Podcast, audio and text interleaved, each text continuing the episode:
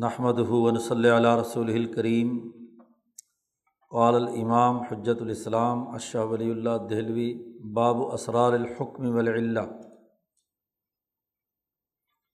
یہ اس مبحث کا چھٹا اور بڑا اہم ترین باب ہے۔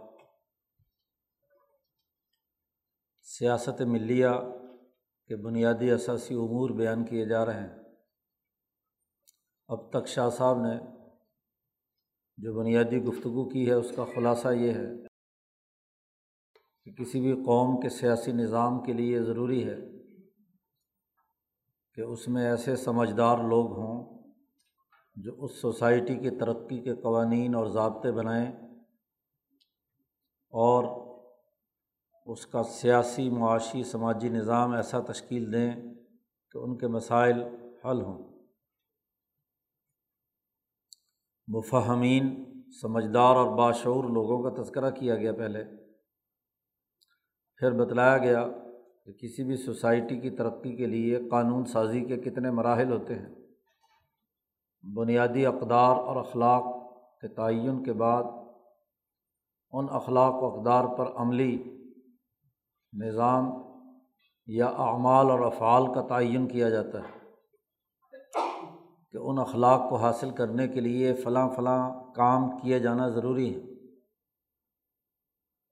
اور پھر اخلاق اور اعمال کا جو باہمی ربط اور تعلق ہے اور اہمیت ہے، اسے گزشتہ باب میں شاہ صاحب نے بیان کیا تھا کہ کس طرح لازمی اور ضروری ہے یہ بات کہ جیسے اخلاق و اقدار اہمیت کے حامل ہیں، ملاقات یہ اہمیت کے حامل ہیں۔ ایسے ہی جو ان کی عملی شکل ہے، وہ بھی لازمی اور ضروری ہے۔ صرف عمل کو اہمیت دی جائے اور اخلاق و اقدار پیش نظر نہ رکھے جائیں، یا اخلاق و اقدار کو ترجیح دی جائے اور اعمال کی اہمیت پیش نظر نہ ہو، تو یہ دو انتہا ہیں۔ دونوں کا باہمی ربط ہے اور دونوں کے ہی نتائج نکلیں گے۔ یہ پچھلے باب کا خلاصہ تھا۔ اب اس حقیقت کو واضح کر رہے ہیں اس باب میں کہ انسانی معاشرہ تبھی ترقی کرتا ہے سیاسی حوالے سے کہ اس میں واضح اور دو ٹوک احکامات دیے جائیں کہ یہ کرو اور یہ نہ کرو۔ کیونکہ عام آدمی کے لیے تو حکم اہمیت رکھتا ہے۔ تو دنیا کا ہر قانون، دنیا کا ہر معاشرہ اپنے دائرۂ حدود میں بسنے والے لوگوں کو واضح احکامات دیتا ہے اور احکامات کی ممکنہ شکلیں پانچ ہوتی ہیں۔ یا تو وہ کرنے کا حکم دیتا ہے بڑی تاکید کے ساتھ کہ یہ کرو، فرض ہے، لازمی ہے۔ یا بڑی تاکید کے ساتھ کچھ چیزوں سے روکتا ہے کہ یہ نہیں کرنا بالکل۔ کیونکہ اس کے نتیجے میں جو مطلوبہ اخلاق چاہیے ہیں۔ وہ حاصل نہیں ہوں گے بلکہ ان کی بالکل وہ ضد ہوگی۔ دوسرے درجے میں وہ حکم ہوتا ہے کہ جس میں کرنے کا حکم تو ہے لیکن پہلے درجے کی تاکید نہیں ہے۔ وہ کیا جائے تو ضرور اس کا فائدہ ہوتا ہے اس مطلوبہ خلق کے حصول کے لیے۔ ایسے ہی کچھ چیزوں سے روکا جاتا ہے۔ لیکن وہ اعلیٰ ترین درجے پہ نہیں، کم درجے میں۔ کہ اس کے کرنے سے نقصان تو ہوگا اس خلق کو، لیکن کم درجے کا ہو ممکنہ شکلیں یہ چار ہیں۔ اور پانچویں شکل یہ ہے کہ کیا جائے یا نہ کیا جائے، دونوں برابر کیا جائے تو فائدہ ہوگا، نہ کیا جائے تو کوئی نقصان نہیں ہے۔ تو ممکنہ طور پر جو عقلی شکلیں بنتی ہیں، دنیا بھر کے ہر نظام میں وہ پانچ پانچویں شکل لوگوں کے لیے چھوڑ دی جاتی ہے کہ وہ اپنی مرضی اور شوق سے کرنا چاہیں تو بڑی اچھی بات ہے۔ کیونکہ ہر ہر چیز کے لیے حکم دینا یا ہر ہر کام کے بارے میں روکنا ممکن نہیں ہوتا۔ لوگوں پر بھی چھوڑا جاتا ہے۔ تو جو حکم قطعی اور لازمی ہے جس کا کرنا اور وہ حکم جس کا کرنا قطعی طور پر مناسب نہیں ہے، یہ لازمی اور ضروری ہے اور ان کی مقدار اور تعداد بھی عام طور پر ہر معاشرے میں تھوڑی ہوتی ہے۔ پھر انہیں کی روشنی میں لوگوں پر چھوڑا جاتا ہے، جو اس دائرۂ کار میں آ رہے ہیں کہ وہ اپنی مرضی سے کریں تو اچھی بات ہے، نہ کریں تو کوئی بری بات۔ تو یہ ممکنہ شکلیں پانچ ہی ہوتی ہیں۔ تو دنیا بھر کے تمام معاشروں میں یہ ضابطہ اور طریقۂ کار ہے۔ تو سب سے پہلے حکم کیا ہے؟ خاص طور پر دین اسلام میں جو انسانی فطرت کا بین الاقوامی دین ہے، اس کے یہاں بنیادی حکم کسے کہتے ہیں؟ پھر حکم کے بعد ان احکامات کے نفاذ کی بنیادی علت یا سبب کیا ہے؟ ہر حکم بغیر کسی علت، بغیر کسی سبب کے نافذ العمل نہیں ہوتا۔ اور یہ علت یہ کہ کس مرحلے پہ کیا علت پائی جائے تو کیا آپ کو کام کرنا ہے۔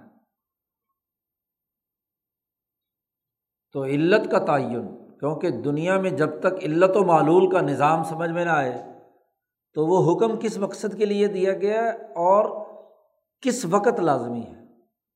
حکم کا دائرۂ کار کیا ہے؟ اب شاہ صاحب نے اس کا عنوان ہی قائم کیا باپ کا حکم ولی اللہ اس کے اسرار، اس کی حکمتیں۔ چونکہ علم اسرار الدین کی جو تعریف کی تھی، اس میں عن حکم الحکامی و لمیاتیہ و اسرار خواصل اعمالی و نکاتیہ تو حکم کے اسرار کیا ہے؟ اور حکم کے پیچھے جو لمیت ہے، اس کی علت ہے، وہ کیا ہے؟ پھر یہ علت کا تعین کون کرے گا اور کیسے ہوگی؟ اس کا کرائٹیریا کیا ہے؟ معیار کیا ہے؟ کیا ہر چیز علت ہوتی ہے؟ جو اس حکم سے متعلق ہو۔ نہیں، محققین اس کا جائزہ لیتے ہیں۔ اور پھر ان تمام آئینی نظائر، قانونی نظام، انسانی ضرورت اور تقاضے، ان تمام چیزوں کا چار پانچ بنیادی پہلو ہیں جن کو سامنے رکھ کر وہ علت کا تعین کرتے ہیں۔ اور علت کی ضرورت اس لیے بھی پیش آتی ہے کہ وہ دراصل ایک قاعدہ کلیہ ہوتا ہے۔ کیونکہ قوانین کسی سوسائٹی میں اتنے زیادہ ہوتے ہیں کہ ہر ہر چیز کے لیے الگ الگ قانون بیان کرنا مشکل ہوتا ہے۔ کیونکہ ہر ممکنہ چیز آپ کے حیطۂ تحریر میں نہیں آ سکتی۔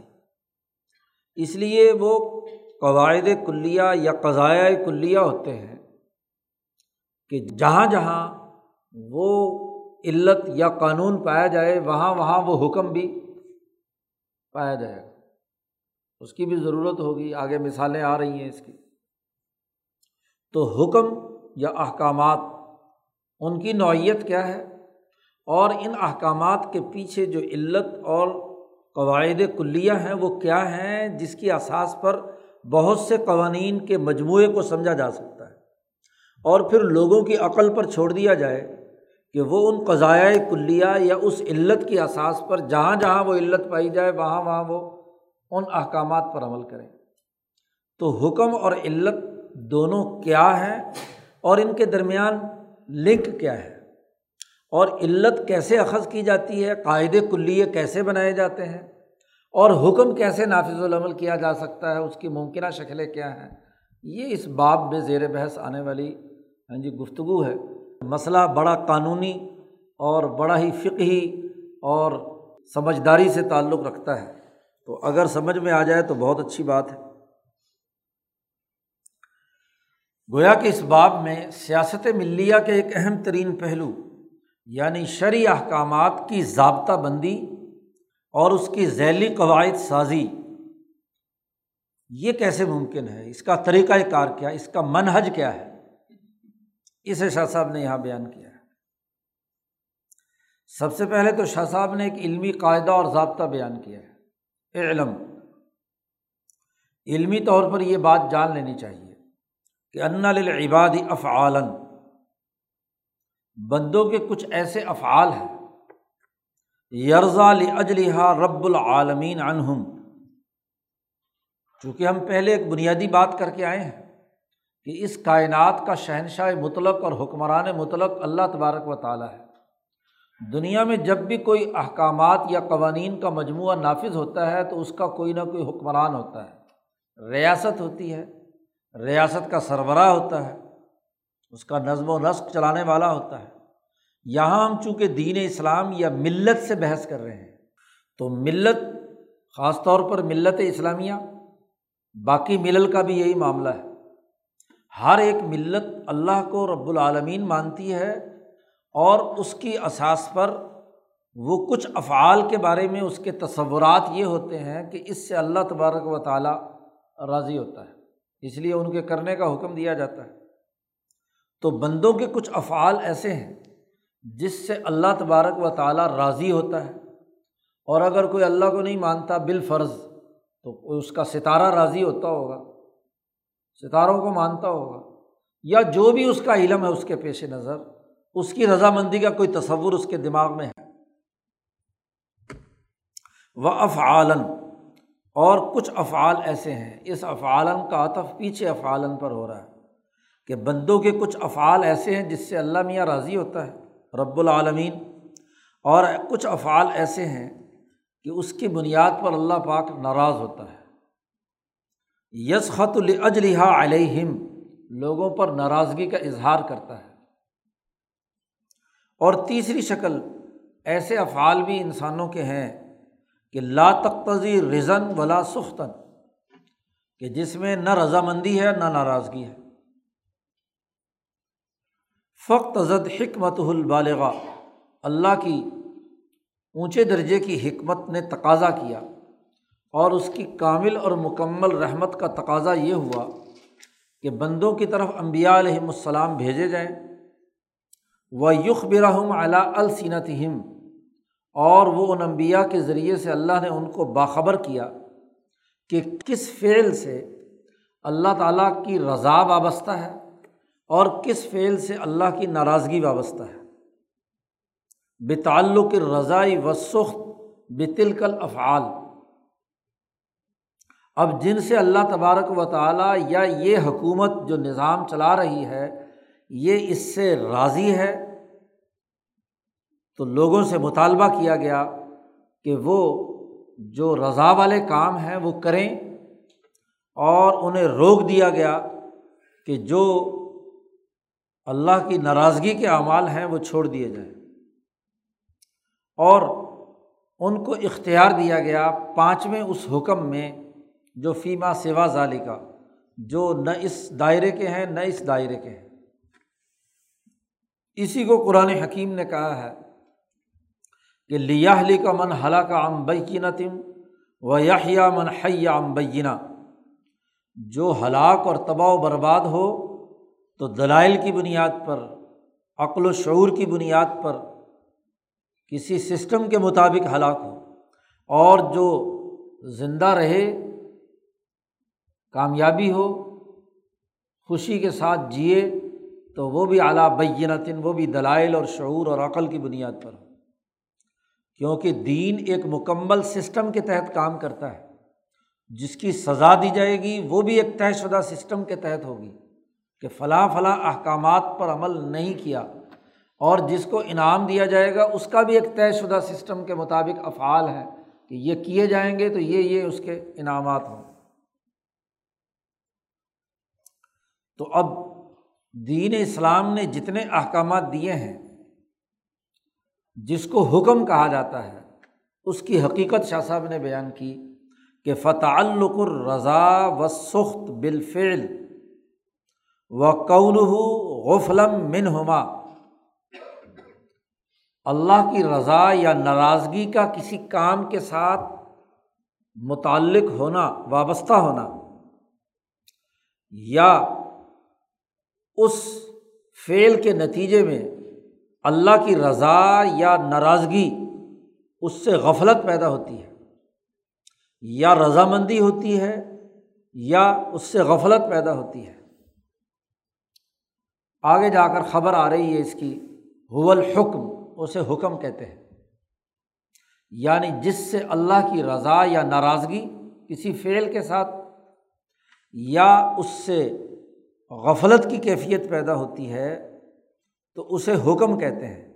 ایک تعبیر یہ کی ہے، یہ اخلاق و اقدار کے تناظر میں تعریف ہے، حکم کی۔ اور ایک اور تعریف بھی کی ہے۔ او کون الشعی بحیث یت لب و من ہوں و یون ہُن ان ہو و یخرون فی کسی بھی چیز کا ایسے طور پر ہونا کہ اللہ کی طرف سے اس کا مطالبہ کیا گیا ہے کہ یہ کام کرو۔ یا کسی حکومت کی طرف سے مطالبہ کیا گیا کہ یہ کام کیے جائیں۔ وہ ین یون ہو نہ ہو یا یہ کہ انہیں منع کر دیا گیا کہ یہ کام نہ کرو۔ اور تیسری شکل یہ ہے کہ وہ یخرون فی ان کو اختیار دیا گیا ہے کرو کرو، نہ کرو نہ کرو۔ ایک فقہا کی تعریف ہے۔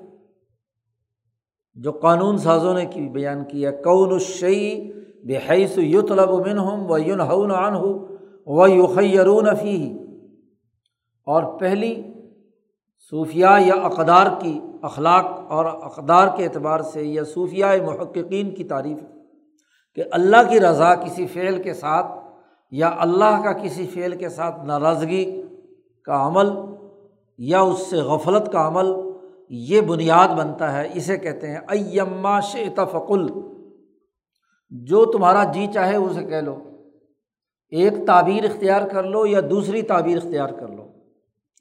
اور یہ دونوں تعبیریں اس تناظر میں بھی کی ہیں کہ جو علم نجوم پر ملت قائم ہے یا جو حکمہ یعنی تجربات و مشاہدات، سائنس اور ٹیکنالوجی کی بنیاد پر جو ملت قائم ہیں وہ دوسری تعریف کو سامنے رکھتے ہیں کہ چیز کا مطالبہ حکومت کی طرف سے کسی کام کا کیا گیا ہے یا کسی کام سے روک دیا گیا۔ عقلی تجربات اور مشاہدات سے جو اقدار متعین ہوئیں، اس کی اساس پر کس چیز کے کرنے کا مطالبہ کیا گیا ہے؟ مثلاً سرمایہ داری نظام سرمایہ کے مفاد سے متعلق کچھ چیزوں کے کرنے کو لازمی اور ضروری قرار دیتا ہے کہ سرمایہ کا مفاد اس میں ہے کہ یہ کام ضرور کیا جائے۔ مثلاً انفرادی ملکیت لا محدود ہو۔ مثال، ہر آدمی کو اجازت ہونی چاہیے، وغیرہ وغیرہ۔ اور کچھ چیزوں سے روک دیا ہے کہ سوشلزم کی بات، اجتماعیت کی بات کتھی نہیں کرنی۔ ایسے ہی آپ سوشلزم کی بات کر لو۔ اور جو امبیا علیہم السلام کی تعلیمات ہیں وہ اس چیز کو پیش نظر رکھتی ہیں کہ احکم الحاکمین چونکہ ذات باری تعلیٰ ہے، تو اس کی رضا اور اس کی ناراضگی کس چیز میں ہے جو امبیا کے ذریعے سے معلوم ہوئی؟ تو آپ چاہے حکمہ کے نقطۂ نظر سے تعریف کو سامنے رکھیں یا امبیا کے نقطۂ نظر سے تعریف کو سامنے رکھیں، اس کو حکم کہا جاتا ہے الحکم، کہ جس چیز کے کرنے کا حکم مطالبہ کیا جائے، وہ وہ بھی حکم ہے۔ اور کسی چیز سے منع کرنے کا جو حکم جاری کیا گیا ہے، وہ بھی حکم ہے۔ اور جس چیز کو تمہارے اختیار میں چھوڑ دیا گیا ہے، وہ بھی کیا ہے؟ ایک طرح سے حکم ہے۔ یہ تو حکم کی حقیقت اور ماہیت بیان کر دی شاہ صاحب نے۔ پھر جس چیز کا مطالبہ کیا گیا، اس کی دو قسمیں ہیں۔ اور جس چیز سے روکا گیا اس کی بھی ممکنہ اور عقلی طور پر دو ہی شکلیں۔ و طلب جس کام کے کرنے کا مطالبہ کیا گیا ہے منہ معقدن یکتظر رضا و ثواب الف الاف المطلوب، کہ بڑی تاکید کے ساتھ، پابندی کے ساتھ حکم جاری کیا گیا ہے کہ جو فعل مطلوب کیا جائے گا اس پر اللہ کی رضا ہوگی اور ثواب ملے گا۔ ایک تو بڑی تاکید کے ساتھ حکم، اور ایسے ہی وسخت والعقاب اعلیٰ تر کی ہی اور اگر اس کام کو چھوڑ دیا گیا تو اللہ کی طرف سے سخت عذاب ہے اور ناراضگی ہے۔ والعقاب الفعل المن ہی انہ جس سے روک دیا گیا، جس فعل سے اس پر بڑی سختی اور ناراضگی اور عذاب ہے۔ ومن ہو غیر موقع دن یک تذر رضا و ثواب الفعل المطلوب۔ ایسے ہی کچھ مطالبات جس کا حکم کیا گیا ہے، وہ زیادہ تاکید کے ساتھ نہیں، دوسرے درجے پر تاکید ہے اس کی۔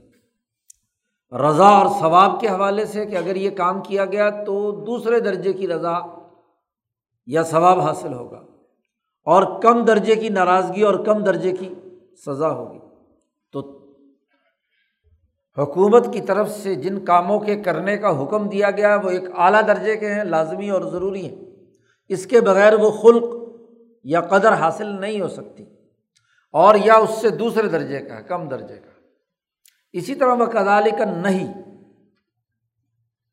اسی طرح جن چیزوں سے روکا گیا ہے، ایک تو بڑی تاکید کے ساتھ میں نے موقع دن یک تذر رضا و ثواب الکف من اجل نہیں، کہ اگر اس کام کو نہیں کریں گے تو اللہ کی رضا بھی ہوگی اور اس پر ثواب بھی ہوگا۔ اور وہ یکتز سخت والعقاب الفعل المنہی عنہ جس سے روکا گیا اس کے کرنے سے اگر بعض نہیں آیا یا بعض آ گیا تو اس پر کیا ہے؟ اللہ کی رضا ہوگی۔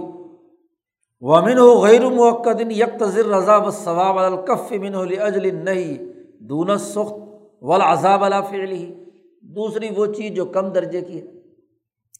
نہیں ہے لیکن دوسرے درجے کی ہے۔ تو ممکنہ طور پر طلب کی دو قسمیں مطالبے کی۔ اور ایسے ہی جن چیزوں سے روکا گیا، اس کی ممکنہ طور پر دو ہی شکلیں تاکید کی اور غیر تاکید کی۔ شاہ صاحب نے اس کی ایک عقلی اور طبی وجہ بھی بیان کی ہے کہ یہ جو تقسیم آپ دو دو حصوں میں کر رہے ہیں تو اس کو شاہ صاحب نے کہا کہ آپ اپنے محاوروں میں، آپس کے مکالموں میں الفاظ کا جب استعمال کرتے ہیں، تو ان الفاظ میں آپ کے یہی ممکنہ دو طریقے ہوتے ہیں۔ و تبر شاہ صاحب نے کہا ان چاروں قسموں کو یا ہر ایک کی دو دو قسموں کو سمجھنے کے لیے آپ قیاس کر لیجیے بیما کا من الفاظ طلب ولمنعی جو تم اپنے عام روز مرہ زندگی میں الفاظ استعمال کرتے ہو، کسی کام کو پورا کرنے کے لیے، اپنی کمپنی میں، اپنے کاروبار میں، اپنے ماتحتوں سے کسی کام کرانے کے سلسلے میں، ایک کام کہتے ہیں آپ کے فوری ارجنٹ اور ہر حال میں اس دائرے کا ہونا چاہیے۔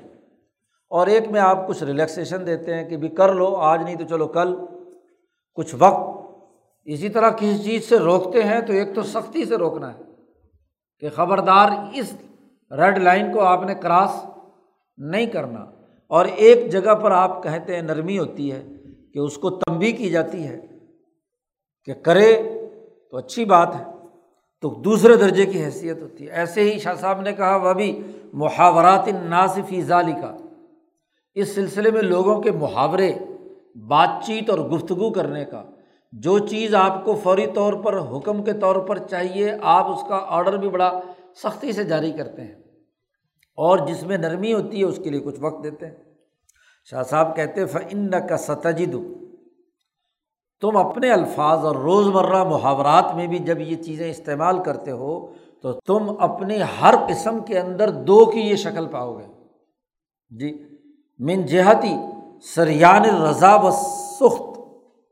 جی ہر قسم کے تسنیا تک کل قسم ہر قسم میں یہ دو پہلو ضرور پاؤ گے کہ کسی کام کے نہ کرنے پر ناراضگی کا پارا آسمان پر تمہارا چڑھ جاتا ہے اور کسی کام کے نہ کرنے سے تم ذرا ناراضگی کا اظہار تو کرتے ہو لیکن کم درجے کا۔ یا اسی طرح خوشی کا یا ہاں جی رضامندی کا اظہار کرتے ہو اعلیٰ درجے پہ اور یا کم درجے پہ۔ تو اپنے محاورات کے اندر تم یہ استعمال کرتے ہو، فی ضد المنطوقی او لا منطوق کی ضد کرنے یا نہ کرنے کے سلسلے میں آپ کی دو قسمیں ہوتی ہیں۔ اور شاہ صاحب کہتے ہیں یہ پہلو امر طبعی کے طور پر ہے، یہ نارمل بات ہے کہ ایسا ہوتا ہے، ولا محیثہ ان ہو اس سے کوئی رائے فرار عملی زندگی میں نہیں ہو سکتی۔ جب یہ بات طے ہو گئی کہ ہر ایک جو حکم آپ کو مطلوب ہے، اس کے دو قسمیں ہیں، اور وہ حکم جس سے روکا گیا ہے، اس کی بھی دو درجے ہیں۔ اور پانچواں درجہ وہ ہے جس میں آپ نے تمام لوگوں کو اختیار دیا، کریں کریں، نہ کریں نہ کریں۔ تو اس طرح فل احکام و خم ستن احکام کی قسمیں کل پانچ ہو گئی۔ ایجاب فرض اور واجب ہو گیا کہ یہ ہر حال میں کرنا ہے۔ اور دوسرا درجہ مصنون کہہ لیں، مندوب کہہ لیں۔ جی ندب ہے کہ آپ دوسرے درجے پہ اسے کریں۔ اور اسی طرح جن چیزوں سے روکا گیا ہے، حرام ہے یا مکرو ہے، دو درجے جن سے روکنا گیا، روکا گیا۔ اور ان دونوں کے درمیان میں عباہت ہے، مباح۔ کہ کام کرو کرو، نہ کرو نہ کرو۔ تو شریعت کے تمام احکامات کی، بلکہ دنیا کے ہر آئین اور قانون میں انسانی معاشروں کے افعال سے متعلق جو احکامات ہیں، اس کی ممکنہ شکلیں پانچ۔ حکم اعلیٰ ترین درجے پہ مطلوب ہے، دوسرے درجے پہ مطلوب ہے۔ حکم اعلیٰ ترین درجے پہ مطلوب نہیں ہے اور دوسرے درجے پہ مطلوب نہیں ہے۔ اور پانچویں چیز یہ، تو یہ حکم کی حقیقی نوعیت دنیا کے ہر معاشرے میں ہوتی ہے۔ اب اس حکم کے وجود میں لانے کے لیے علت کیا ہے؟ کیونکہ یہ یہ تو پانچ اقسام ہو گئی۔ اور حکم کا تعلق طلب سے ہے اور اسی طریقے سے نئی منع سے ہے۔ لیکن یہ طلب کیوں؟ یا اسی طریقے سے نہیں کیوں؟ یہ حکم کیوں دیا گیا ہے؟ اس کے پیچھے علت کیا کار فرما ہے؟ تو علت کا تعین کرنا یہ لازمی اور ضروری ہے۔ علت کے تعین کرنے کے لیے دنیا کے ہر معاشرے میں اس کام سے متعلق پورا ڈیٹا جمع کیا جاتا ہے۔ جی اس کے اعداد و شمار جمع کیے جاتے ہیں۔ جب بھی کوئی نئی چیز دنیا میں آتی ہے، تو وہ چیز کیا ہے؟ اس کے خواص کیا ہے؟ پھر جب لوگ اسے کریں گے تو ممکنہ طور پر ان کے اعمال سے کیا کیا مسائل پیدا ہو رہے ہیں۔ جب وہ تمام ڈیٹا آپ کے پاس آتا ہے تو پھر اس پر غور و فکر کیا جاتا ہے، تجزیہ کیا جاتا ہے، اس کے اسباب و علل کو دیکھا جاتا ہے۔ پھر تعین کیا جاتا ہے کہ یہ چیز جو انسان سر انجام دے رہا ہے، کیا اس کو اس معاشرے میں کرنے کی اجازت دی جائے؟ یا کرنے کی اجازت نہ دی جائے اور کس درجے پہ دی جائے اور کس درجے پر نہ دی جائے۔ یعنی ان پانچوں احکامات میں سے کون سا حکم دیا جائے؟ کرنے دیا جائے، لوگوں کو اپنی مرضی سے چاہیں کریں، نہ کریں، اختیار دیا جائے۔ مثلاً انسانی معاشرے میں آج کی اگر ہم مثال دیکھیں، موبائل کا استعمال آ گیا، فرض کیا، آج سے پچاس ساٹھ سال پہلے نہیں تھا۔ تو کیا ہر ایک کو ہر طرح سے ہر پہلو سے موبائل کا استعمال کرنے کی اجازت دے دی جائے؟ یا پورا ڈیٹا ملک کا جمع کر کے تجزیہ کیا جائے کہ اس کے استعمال کے لیے کوئی قانون، ضابطہ، کوئی طریقۂ کار طے کیا جائے؟ اگر اس کے ذریعے سے کوئی جرائم کا ارتکاب ہو رہا، سائبر کرائم ہو رہے ہیں، تو کیا ان، اس کے رکاوٹ کے لیے؟ ہاں جی کوئی قانون سازی کی جانی چاہیے یا نہیں؟ تو ظاہر ہے کہ وہ تمام اعداد و شمار جمع کیے جاتے ہیں اور پھر اس کے بعد علت کا تعین کیا جاتا ہے۔ اگر یہ یہ علت پائی جائے یعنی اس طریقے سے اس کا استعمال کیا جائے، تو یہ بہارا اچھی اور مفید چیز بھی ہے۔ اور اگر یہ یہ علت پائی جائے یا یہ یہ کاز موجود ہو، جرائم کے لیے اس کو استعمال کیا جائے، تو اس پر کیا ہونی چاہیے؟ پابندی ہونی چاہیے۔ وہ تمام کام جس کے نتیجے میں انسانیت کو نقصان پہنچ رہا ہے اس فعل کے کرنے سے، تو ان پر کیا ہے؟ ممانعت ہونی چاہیے۔ اور ان کاموں کے کرنے سے انسانیت کو فائدہ ہو رہا ہے۔ اگر فائدہ اعلیٰ ترین درجے پر ہو رہا ہے، تو لوگوں کو پابند بنایا جائے کہ وہ ضرور اس کا استعمال کریں۔ اور اگر فائدہ دوسرے درجے میں ہو رہا ہے، تو اس کو کہا جائے کہ ٹھیک ہے، کرو۔ تو فائدے کی بات ہے، اچھی بات ہے۔ ایسے ہی استعمال کا جو نقصان ہے، پوری انسانیت اور معاشرے کے لیے تباہ کن نتائج نکل رہے ہیں، تو پابندی لگائی جائے گی اعلیٰ ترین درجے پر کہ جی آپ یہ نہیں کر سکتے۔ اور ایسے ہی دوسرے درجے پر ہے تو اس کے مطابق۔ اور اگر کوئی نفع اور نقصان نہیں ہے، کچھ پہلو ایسے ہیں کہ جس میں کسی قانون کو نافذ کرنے کی ضرورت نہیں، لوگ سمجھدار ہیں، خود ہی اچھا ہے کہ وہ اپنے اختیار کے مطابق اس کا استعمال کریں یا نہ کریں۔ تو اب علت کا تعین کرنا بڑا لازمی اور ضروری ہے۔ اور علت کیا ہوتی ہے؟ وہ ایک ایسا قاعدہ کلیہ ہوتا ہے۔ وہ ایسا ضابطہ ہوتا ہے، کرنے نہ کرنے سے متعلق، کہ اس ضابطے، وہ ضابطہ یا وہ علت یا وہ قاعدہ جہاں بھی پایا جائے گا، وہاں وہاں حکم بھی پایا جائے گا۔ کرنے کا یا نہ کرنے کا یا اختیار کا۔ تو یہاں اگلے بحث شاہ صاحب نے حکم کے بعد علت کی تعین کا جو طریقۂ کار ہے، اس کو شاہ صاحب نے بیان کیا ہے۔ اس کو سمجھنے کے لیے تھوڑا سا مشکل مسئلہ آئے گا۔ اب تک تو بات آسان رہی ہے کہ یہ علت کیسے اخذ کی جائے گی۔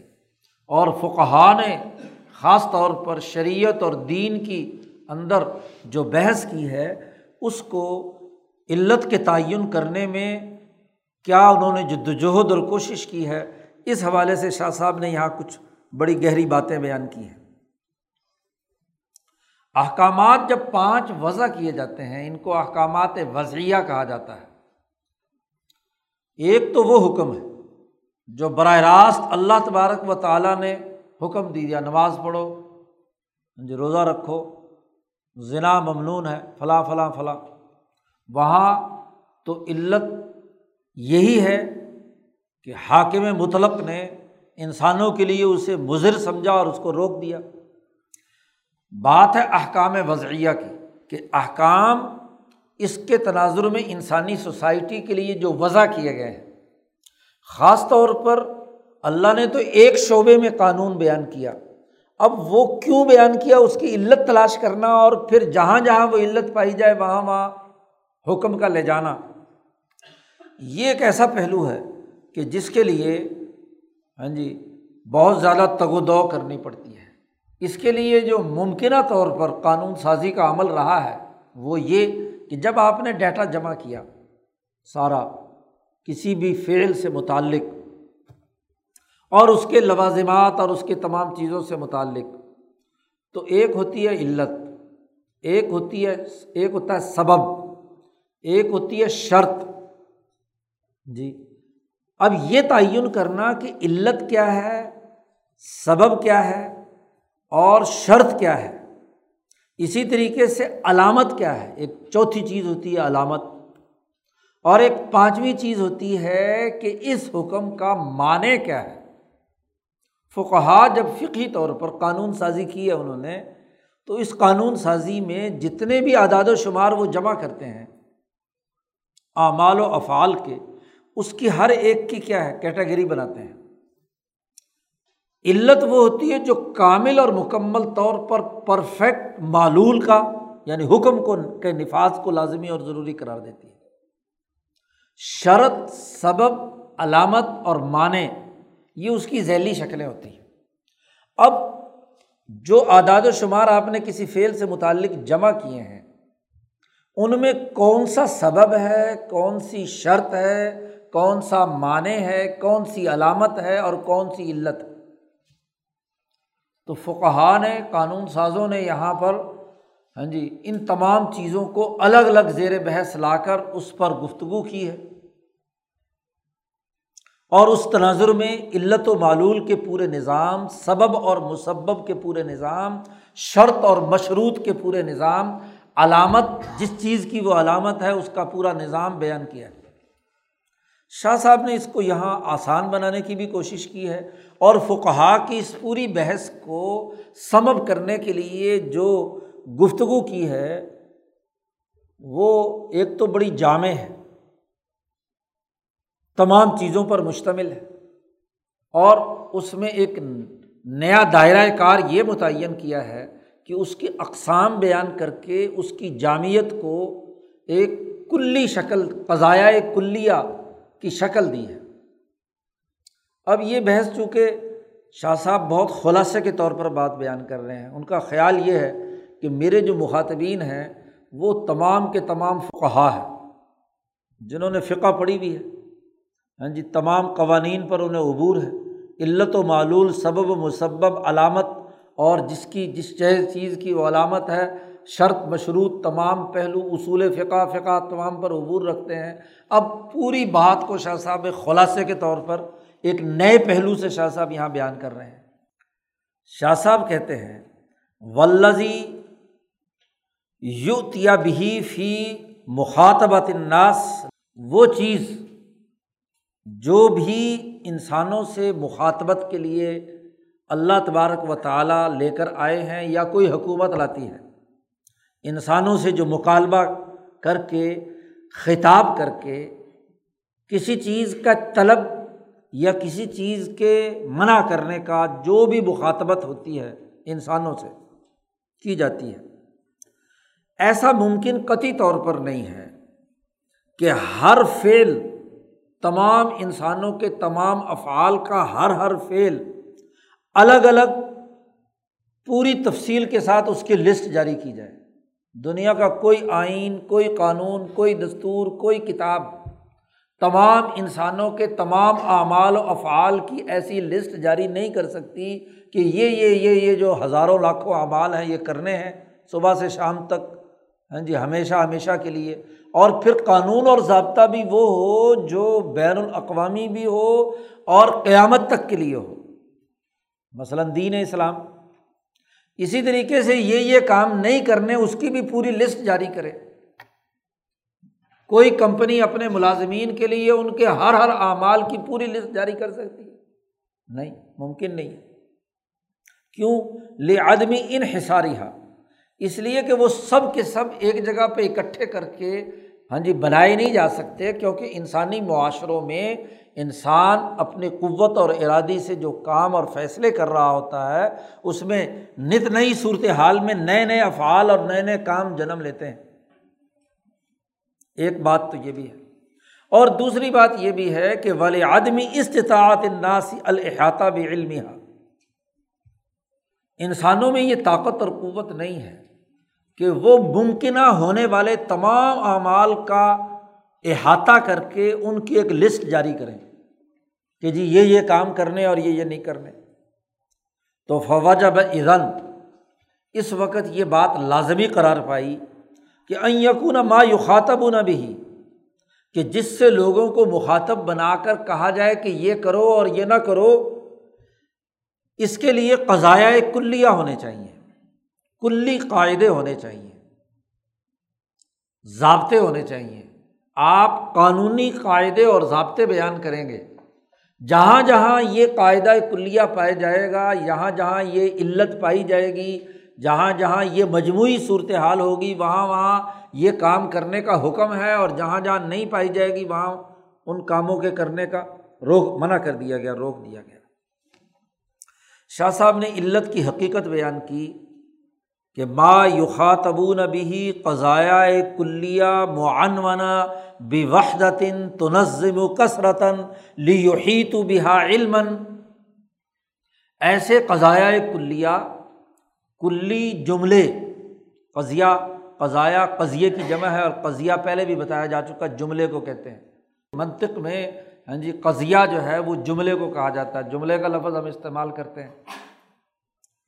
تو ایسے کلی جملے جن کو ایک عنوان کے تحت، ایک عنوان کے تحت بیان کیا جا سکے، اور وہ بہت ساری کثرتوں کو، بہت سارے افراد کو منظم کر رہا ہو وہ جملہ۔ لی تو بحا علم تاکہ اس جملے یا اس قاعدہ کلیہ کے ذیل میں جتنے بھی افراد آ رہے ہیں ان کا احاطہ کیا جا سکے اور ان کے افعال کی حالت معلوم کی جا سکے کہ یہ یہ فعل کیا جانا چاہیے یا کیا جانا نہ چاہیے۔ تو ایسا قاعدہ کلیا اخذ کرنا یہ دراصل علت کہلاتا ہے۔ اب جو فقہ نے علت کی تعریف کی ہے وہ تو بڑی محدود سی ہے۔ کیونکہ انہوں نے علت، سبب، شرط، علامت اور معنی کے درمیان تقسیم کر دیا۔ شاہ صاحب یہاں بڑی جامع بات کر رہے ہیں کہ ایسا قضیہ کلیہ، ایسا جملہ جو کلی قاعدے پر مشتمل ہے، جو جس کا عنوان اپنے ماتحت بہت ساری کثرتوں کو جمع کر رہا ہے، اسے علت کہتے ہیں۔ شاہ صاحب نے کہا، یہ علت یا قانون اور ضابطے کو ایک اور طریقے سے آپ سمجھ سکتے ہیں۔ جی ولک عبرتن تمہارے لیے عبرت ہے۔ تمہارے لیے قیاس کیا جا سکتا ہے۔ تم قیاس کر سکتے ہو۔ بس صنعت الکلیہ اللہ تی جعلت لتکون قانون بالامور الخاصہ گرامر لے لو نحب لے لو، صرف لے لو۔ فزکس لیں، کیمسٹری لیں، انجینئرنگ لیں، میڈیکل سائنسز لیں، آپ وہاں تمام صنعت میں یعنی تمام جتنی بھی ہاں جی علوم ہیں، ان تمام میں کچھ ایسے تحلیل و تجزیے کے بعد اس شعبے سے متعلقہ قاعدوں اور ضابط چیزوں کو، افعال کو دیکھنے کے بعد قاعدے بناتے ہیں، قاعدے وضع کرتے ہیں۔ جیسے پیچھے ہاں جی بیماری کا بخار کا ایک قاعدہ بیان کیا تھا، طبیبوں کا۔ ہاں جی اسی طریقے سے جو علم العداد ہے، اس سے متعلق ایک قاعدہ بیان کیا تھا۔ یہاں شاہ صاحب نے علم نحب کا ایک قاعدہ بیان کیا ہے سمجھانے کے لیے۔ جیسے نحوی آدمی، گرامر کا قانون ہے کہ الفاعل و کہ جو فعل کا فائل ہوتا ہے، عربی زبان میں وہ ہر حال میں مرفو ہوتا ہے۔ کسی فعل کا فائل ہمیشہ مرفو ہوتا ہے۔ تو فعی مقالت حسام کوئی سننے والا جب یہ قول اس کو یاد کر لے ہاں جی گرامر کا یہ قانون سارے جو نحوی اور صرفی قاعدے اور ضابطے پڑھنے والے ہیں، وہ جب یہ یاد کر لیں تو وہ جان لیں گے فیا عرف بھی حال زیدن، فی قولینہ قام زیدن۔ کہیں بھی کہا گیا، جملہ بولا گیا قام زیدن۔ تو اس میں وہ یہ قاعدہ پڑھنے والا سمجھ جائے گا کہ زید جو ہے وہ کیا ہے؟ فائل ہے اور زیدن پڑھا جائے گا، زیدن نہیں پڑھا جائے گا۔ الفائل مرفون یہ قضیہ ایک کلیہ ہے۔ جہاں جہاں بھی فائل پایا جائے گا، وہ ہمیشہ کیا ہوگا؟ اس کے اوپر پیش ہوگا۔ مرفو کسے کہتے ہیں؟ پیش۔ اور جہاں جہاں کوئی بھی مفول پایا جائے گا، وہ ہمیشہ ہمیشہ منسوب ہوگا یعنی اس پر زبر پڑا جائے گا۔ تو جیسے گرامر کا یہ قاعدہ کلیہ ہے، ایسے ہی یہ جو احکامات کسی سوسائٹی کے لیے ہیں، اس کے بھی قاعدے کلیے ہیں۔ ایسے ہی و امرن فی قولینا قعدہ امرن اب زید تو فائل آپ تھا کاما وہاں آیا۔ یہاں امر آ کر آ گیا تو امر بھی فائل ہے، اس لیے یہ بھی کیا ہے۔ مرفو ہے۔ وہ حلم جرن شاہ صاحب نے کہا ایسے ہی نحب کے سارے قوانین آپ لے لیں، یا صرف کے قوانین لے لیں، یا کسی فزکس، کیمسٹری کے قوانین اور ضابطے لے لیں۔ جب آپ ایک قاعدہ بتلاتے ہیں تو وہ قاعدہ جہاں جہاں بھی پایا جائے گا، وہاں وہاں وہ حکم اس پر لاگو ہوگا۔ شاہ صاحب کہتے ہیں، یہ جو وحدت ہے، یہ قضیہ کلیہ ہے اللہ تی تنظم و کثرتاً جو بہت ساری کثرتوں کو جمع کرتا ہے، ہی العلت۔ یہ علت کہلاتا ہے۔ اور ایسی علت کہ یدور الحکم اعلیٰ دورانی ہا جہاں جہاں وہ علت پائی جائے گی، وہاں وہاں وہ حکم بھی پایا جائے گا۔ جہاں جہاں کسی جملے میں کوئی بھی فائل ہوگا، تو وہاں وہاں وہ حکم بھی پایا جائے گا کہ وہ ہمیشہ مرفو ہوگا۔ جی۔ اسی طرح یہاں علت کے بارے میں شاہ صاحب نے کہا کہ یہ بھی اسی طریقے سے لازمی اور ضروری۔ اب یہ علت کا اخذ کرنا یہ لازمی اور ضروری ہے اور دونوں دائروں کے اندر ہے۔ مثلاً، اب اعلیٰ ترین درجے پہ اور دوسرے درجے کی دونوں باتیں قرآن حکیم کی آیات اور حضور کی باتوں سے بھی سمجھ میں آتی ہیں۔ حکم کی جو ہم نے پیچھے بحث کی تھی، جس میں طلب اور نہیں کے دو درجے تھے، ان دونوں درجوں کی جو دلیل ہے، وہ تو قرآن حکیم سے بھی کیا ہے۔ اور نبی اکرم صلی اللہ علیہ وسلم کی احادیث سے بھی ثابت ہوتی ہے۔ مثلاً حکم دیا گیا کہ عقیم الصلاطہ اب دیکھو یہ حکم جو ہے عقیم الصلاطہ نماز کے قائم کرنے کا، یہ حکم قطعی ہے، اعلیٰ درجے کی تاکید کا ہے۔ اب جملے کی ساخت، جملے کی ساخت نے بتلا دیا عقیم چونکہ امر ہے، حکم ہے۔ اور جب یہ حکم ہے تو جہاں جہاں بھی حکم پایا جائے گا، وہاں وہاں چیز فرض اور واجب ہوگی۔ اس لیے اصول فقہ والوں نے قانون بنایا کہ الامر للوجوب۔ قرآن میں جہاں بھی امر آیا، حکم آ گیا، تو وہ دراصل کسی کام کے فرض کرنے اور واجب کرنے کے لیے۔ یا اسی طریقے سے دوسرا درجہ جو ہے حکم کا، مثلاً قرآن نے کہا وحیدہ حلل تم فستو جب حج کا تم احرام کھول لو، تو احرام کی حالت میں شکار کو منع کیا گیا کہ محرم احرام باندھنے والا کسی جانور کا شکار نہیں کر سکتا، خشکی پر جو بھی شکار ہے وہ نہیں کر سکتا، دریائی مچھلی پکڑی جا سکتی ہے۔ تو وہ شکار نہیں کر سکتا۔ اس کے بعد قرآن نے کہا وحیدہ حلل تم جب تم احرام کھول لو تو فستادو تو شکار کر سکتے ہو۔ اب یہ نہیں ہے کہ ضرور احرام کھولنے والا ہر حاجی ضرور شکار کرے۔ ضروری نہیں ہے۔ اب یعنی شکار کرنے کی اجازت ہو گئی ہے۔ کرے کرے، نہ کرے نہ کرے۔ تو یہ دوسرے درجے کا حکم معلوم ہو گیا۔ یا اسی طریقے سے قرآن پاک نے کہا، ولا تقرب الزنا۔ نہیں کی مثال۔ زنا کے قریب بھی مت پھٹکو۔ تو گویا کہ زنا کی حرمت قطعی ہو گئی کہ زنا انسانیت کے لیے نقصان دہ ہے، اس کے قریب بھی مت پھٹکو۔ اب یہ نہیں ہے بڑی سخت اور بڑی پکی اور پختہ۔ لیکن ایک اور حدیث ہے، جس میں نبی اکرم صلی اللہ علیہ وسلم نے فرمایا کہ یا کم و خزرا الدمن واہی المرت الحسنا فلمبت سو حضور نے فرمایا، خبردار، ظاہری سبزے کو دیکھ کر اس پر لوٹ پوٹ نہ ہو جایا کرو۔ خبردار، بچو اس سے۔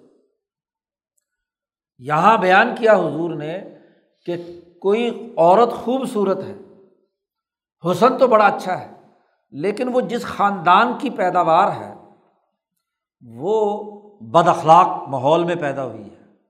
ایسے ماحول میں جہاں ذنا کاری کا ارتکاب یا طوائف یا بد اخلاقی کی انتہا ہے۔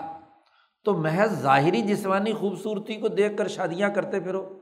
نہیں، حضور نے فرمایا، شادی ایسی جگہ پر کرو، دیکھ بھال کر کہ دیکھو جیسے تم ہاں جی بیج ڈالنے کے لیے، اپنا بیج ڈالنے کے لیے اچھی زمین تلاش کرتے ہو۔ کلراٹھی زمین میں ڈالو تو وہ بیکار ہو جاتی ہے۔ تو ایسی جگہ شادی کرو جہاں اخلاق اچھا ہے جہاں ہاں جی انسانی جو صلاحیتیں ہیں، اعلیٰ ترین درجے کی جہاں ہیں، وہ تو بد اخلاقی کے ماحول سے کسی کو نکال کر بھی لے آؤ، تو وہ جیسے ہاں جی مانگنے والی ہمیشہ مانگتی رہتی ہے، چاہے وہ بادشاہ کے محل میں پہنچ گئی ہو، جو واقعہ مشہور ہے۔ تو یہ نہیں دوسرے درجے کی ہے کہ اجتناب کرنا اچھا ہے، لیکن اگر کسی نے نکاح کر لیا تو نکاح ہو جائے گا۔ تو یہ احکامات کے جو دو دائرے ہیں، ان کا بھی یہاں سے ثبوت ہو گیا۔ اب اس کے پیچھے جو علت کار فرما ہے، اس کا قاعدہ کلیہ کیا ہے، قضیہ کیا ہے؟ شاہ صاحب نے کہا وہ جو قضیہ ہے، وہی علت ہے۔ اور اس علت کی پھر آگے دو قسمیں ہیں، وہی قسمانی اس کی دو بنیادی اقسام ہیں۔ شاہ صاحب کہتے ہیں، قسم۔ یہ تبرفی ہا حالت تو جدوفل مکلفین ولا یمکن یقون حالت دا امتن لا تنفق انہا فیقون مضمون الخطابی تکلیف ہم بالعمری دائمن اضلاع سطح ظالی کا اللہ اللہ فل ایمان خاصتاً شاہ صاحب کہتے ہیں، علت کا جو قاعدہ کلیہ ہے یا قضیہ کلیہ ہے، اس کی ایک قسم وہ ہے کہ جب وہ قاعدہ بنایا جا رہا ہے، تو قاعدے میں دو باتوں کا لحاظ رکھنا ضروری ہوتا ہے۔ ایک تو یہ کہ جس آدمی کو کسی کام کا پابند بنایا جا رہا ہے، اس کے اندر وہ حالت، وہ فعل کی جو حالت ہے، اس کا اعتبار کیا جائے گا، اس کو پیش نظر رکھا جائے گا کہ کیا اس کے اندر یہ حالت پائی جا رہی ہے۔ یعنی وہ کر بھی سکتا ہے یا نہیں۔ مثلاً ایک بچہ ہے، تو بچے کو آپ نماز پڑھنے کا حکم دے سکتے ہیں۔ اسے تو سمجھ ہی نہیں ہے۔ تو جو مکلف بنایا جا رہا ہے، اس کے اندر اس کام کرنے کی عقل اور اس کے حوالے سے اس کے اندر صلاحیت اور استعداد ہے۔ اور وہ حالت جو مطلوب ہے ہمیں، کیونکہ کوئی بھی فعل جو آپ کسی سے کروانا چاہتے ہیں، وہ فعل ایک حالت ہوتی ہے۔ ایک حالت ہوتی ہے۔ اور کوئی حالت ہمیشہ ہمیشہ مسلسل ایک آدمی نہیں کر سکتا۔ مثلاً نماز کی حالت فرض کیا تو کیا نماز کی حالت جو ہے چوبیس گھنٹے کوئی آدمی نماز پڑھ سکتا ہے؟ یا چوبیس گھنٹے کوئی آدمی کھانا کھا سکتا ہے؟ یا چوبیس گھنٹے کوئی برا کام کی حالت جو ہے وہ تاری ہو سکتی ہے؟ ظاہر نہیں ہو سکتی۔ حالت تو ہوتی وہ ہے جو ایک مخصوص وقت تک محدود ہوتی ہے۔ اور جب وہ حالت ختم ہوتی ہے تو وہ فعل بھی مکمل ہو چکا ہوتا ہے۔ تو مکلفین میں جو پائی جانے والی حالت ہے، سب سے پہلے تو اس کا اعتبار کیا جاتا ہے۔ اور یہ ممکن نہیں ہے کہ کوئی حالت اتنی مسلسل ہو کہ کبھی بھی اس انسان سے جدا نہ ہو۔ اگر اس کا حالت کے کرنے کا ایسا حکم دیا جائے کہ ہمیشہ ہمیشہ ہر وقت اس کو وہ فیل کرتے رہنا ہے تو ایسا تو ممکن نہیں، اس لیے کہ لوگ اس کی اتنا تو طاقت رکھتے ہیں۔ ہاں کوئی غیر معمولی کوئی بات ہو، کوئی انسان ہو، ممکن ہے کوئی آدمی جو ہوا میں اڑتا ہو، اس کی بات ہو تو الگ بات۔ ہے تو اس کا مطلب یہ ہوا کہ فلاں جرم انتو تبرا حالت مرکبتن تو ضرور کسی قضیے کو بنانے کے لیے، کسی قاعدے اور علت کو وضع کرنے کے لیے ضروری ہوگا کہ وہ حالت مرکب ہو دو پہلو سے۔ ایک تو یہ کہ وہ اس انسان کی صفت لازمہ ہو فل مکلف بھی ہے جس کو مکلف بنایا گیا ہے، اور اس کو مخاطب کرنا بھی صحیح ہو۔ مثلاً، ہم ایک کرائٹیریا طے کر لیں کہ وہ حالت اس کے اندر پائی جائے گی۔ مثلاً عاقل اور بالغ ہونا۔ کسی بھی حکم کے لیے، کسی بھی انسانی معاشرے میں جب کوئی حکم یا قانون نافذ کیا جاتا ہے، تو اس کے لیے یہ دو چیزیں لازمی ہوتی ہیں۔ جس آدمی میں عقل نہیں ہے، مجنون ہے، پاگل ہے مجزوب ہے، اس کو آپ کسی حکم کا کوئی پابند بنا سکتے ہیں؟ نہیں۔ ایک تو عقل ہونی چاہیے۔ دوسرا، بچہ نہ ہو، بالغ ہو، بڑا ہو چکا ہو، ذمہ دار فرد ہو ہاں جی بات کو سمجھتا ہو تو عقل اور بلوغ دنیا کے ہر حکم کے لیے لازمی ہے۔ اب یہ دونوں وصف ایسے ہیں جو لازمی طور پر کس کے لیے ضروری ہے جو شخص آپ کی ریاست میں رہ رہا ہے، جس کو پابند بنایا بنانا چاہتے ہیں آپ حکم کا۔ ایک تو یہ ہے۔ اور دوسرا یہ ہے کہ وہ عطن تاریاتن تنوب ہو مرتن باد مرت۔ مرتن جو آپ حکم دے رہے ہیں وہ ایک ایسی حیت پر مشتمل ہو، ایسی عملی شکل پر مشتمل ہو جو یکے بعد دیگرے اس پر آ رہی ہو۔ جی جیسے مثلاً اوقات کے تغیر و تبدل سے حکم کی نوعیت کا دائرۂ کار بدل جائے گا۔ کوئی آدمی ملازم ہے صبح آٹھ بجے سے لے کر آپ نے وقت مقرر کر دیا۔ کہ شام پانچ بجے تک اسے کیا ہے، دفتر میں کام کرنا ہے، کوئی بھی آپ نے ذمہ داری لگا دی۔ تو اب اوقات متعین کر دیے۔ اور یہ اوقات روزانہ آتے ہیں۔ لوٹ کر۔ جب بھی صبح آٹھ بجے ہوں گے تو اسکول ضرور لگے گا۔ دفتر ضرور کھلے گا۔ کاروبار یا دکان ضرور کھلے گی۔ ایسے ہی مثلاً نماز کے اوقات ہیں۔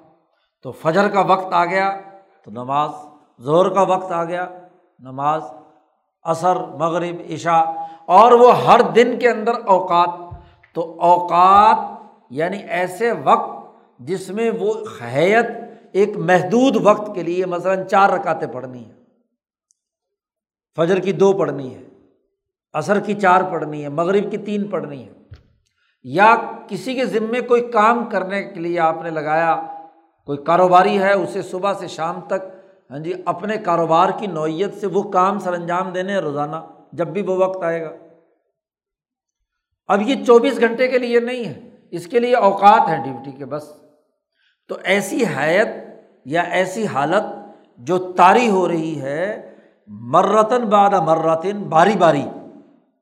وہ اکثر ما یقون حاضل قسم فل عبادات یہ جو علت کی یا قاعدہ کلیہ کی ہاں جی یہ جو حالت ہے یہ عبادات میں عام طور پر ہوتی ہے کہ اس کے لیے اوقات متعین کیے گئے اب جب دو چیزوں سے مکر، مرکب ہے، تو افراد کے لیے جو جس فرد نے وہ فعل سر انجام دینا ہے، اس کے لیے تو عقل اور بلوغ دونوں چیزیں لازمی ہو گئیں۔ اب باقی وہ حیت جو کرنی ہے، اما وقتاً او استطاعت میسرتن او مذنت و حرجن او ارادت و شعین و نحو ظالی کا اسی کی بنیاد پر شاہ صاحب یہاں چند مثالیں شرعی جو قضایہ کلیہ ہیں، قاعدہ کلیہ ہیں، ان کی مثالیں بیان کر رہے ہیں کہ وہ جو حیت ہے اس فعل کی، یا تو اس کے پیچھے وقت کار فرما ہوگا۔ جی یا کسی انسان کے اندر اس فعل کو سر انجام دینے کی استطاعت کا ہونا، یہ علت ہوگا۔ یا اس چیز سے جو روکا گیا ہے تو کوئی نہ کوئی اس کو تکلیف لاحق ہونے کی کا سبب ہے، اس کی وجہ سے اس کو روکا گیا ہے یا کیا کرنے کا حکم دیا گیا ہے۔ یا کہیں کسی چیز کا ارادہ مطلوب تھا، اس لیے کیا ہے؟ وہ کام کرنے کا حکم دیا گیا ہے۔ مثلاً شاہ صاحب نے مثال دی، جیسے شارے کا یہ قول۔ کہ من ادرا کا وقت سلاطن وہ باعقل بالغن وجب علیہ یوسلیہ اب یہاں ایک قاعدہ کلیہ مرتب ہو گیا کہ جو آدمی جس نے کسی بھی نماز کا وقت پا لیا، جیسے ہی نماز کا وقت داخل ہوا، تو وقت کا آغاز اور اختتام وہ خود نبی اکرم صلی اللہ علیہ وسلم نے بیان کر دیا کہ مثلاً زور کی نماز کا وقت زوال کے فوراً بعد شروع ہو جاتا ہے۔ فجر کی نماز کا وقت صبح صادق ہوتے ہی شروع ہو جاتا ہے اور طلوع آفتاب تک وقت رہتا ہے۔ تو جس آدمی نے بھی یہ وقت پا لیا یعنی اس وقت میں کوئی بندہ موجود ہے اور وہ عاقل بھی ہے اور بالغ بھی ہے۔ یہ عاقل اور بالغ شرد ہے فرد کی۔ اور وقت کا پانا یہ ایک خاص حیت اور شکل ہے جو ہر چوبیس گھنٹے میں لوٹ کر آتی ہے۔ تو دونوں چیزوں سے مرکب کر کے ایک علت بن گئی کہ جب بھی یہ دو چیزیں پائی جائیں گی کہ وقت داخل ہو گیا کسی نماز کا اور انسان عاقل بھی ہے، بالغ بھی ہے یعنی اس وقت کے داخلے کے وقت ہوش و حواس میں ہے، عقل میں ہے، مجنون نہیں ہے، پاگل نہیں ہے، بچہ بھی نہیں ہے۔ تو وجب علیہ ہی قاعدہ کلیہ یہ ہے کہ اس پر واجب ہو گیا کہ اس وقت کی نماز ادا کرے۔ یہ اس پر لازمی ہے۔ یا مثلاً، من شاہد شہر وہ عاقل بالغ متیقن وجب علیہ یسوم جس آدمی نے رمضان کا مہینہ پا لیا اور اس رمضان کے مہینے میں وہ عاقل بھی ہے، بالغ بھی ہے اور روزہ رکھنے کی طاقت بھی رکھتا ہے متیقن تو یہاں علت اصل میں کیا ہوئی؟ طاقت۔ اسی لیے پیچھے کہا الاستطاعت میسرتن۔ ایسی استطاعت جس کے نتیجے میں کیا ہے؟ روزہ رکھ سکتا ہے۔ اور یہ اب سب چیزیں شامل ہو گئیں علت کے اندر قاعدۂ کلیہ کے اندر کہ یہ تمام چیزیں پائی جائیں تو وجب علیہ ہی اس پر لازمی ہے کہ وہ روزہ ضرور رکھے۔ یا اسی طرح ایک تیسری مثال بیان کی کہ ومم مالا کا نصابن جو آدمی زکوٰۃ کے نصاب کا مالک رہا، ساڑھے سات تولے سونا اس کی ملکیت میں رہا، ساڑھے باون تولے چاندی اس کے ملکیت میں ہے وہ حالہ علیہ الحول، اور اس پر ایک سال بھی گزر گیا۔ تو واجب یوزک کیا ہو اس پر واجب ہے کہ وہ اس کی زکوٰۃ ادا کرے۔ تو قاعدہ کلیہ بن گیا۔ اب جہاں جہاں یہ قاعدہ کلیہ پایا جائے گا، وہاں وہاں زکوٰۃ کا حکم نافذ العمل ہوگا۔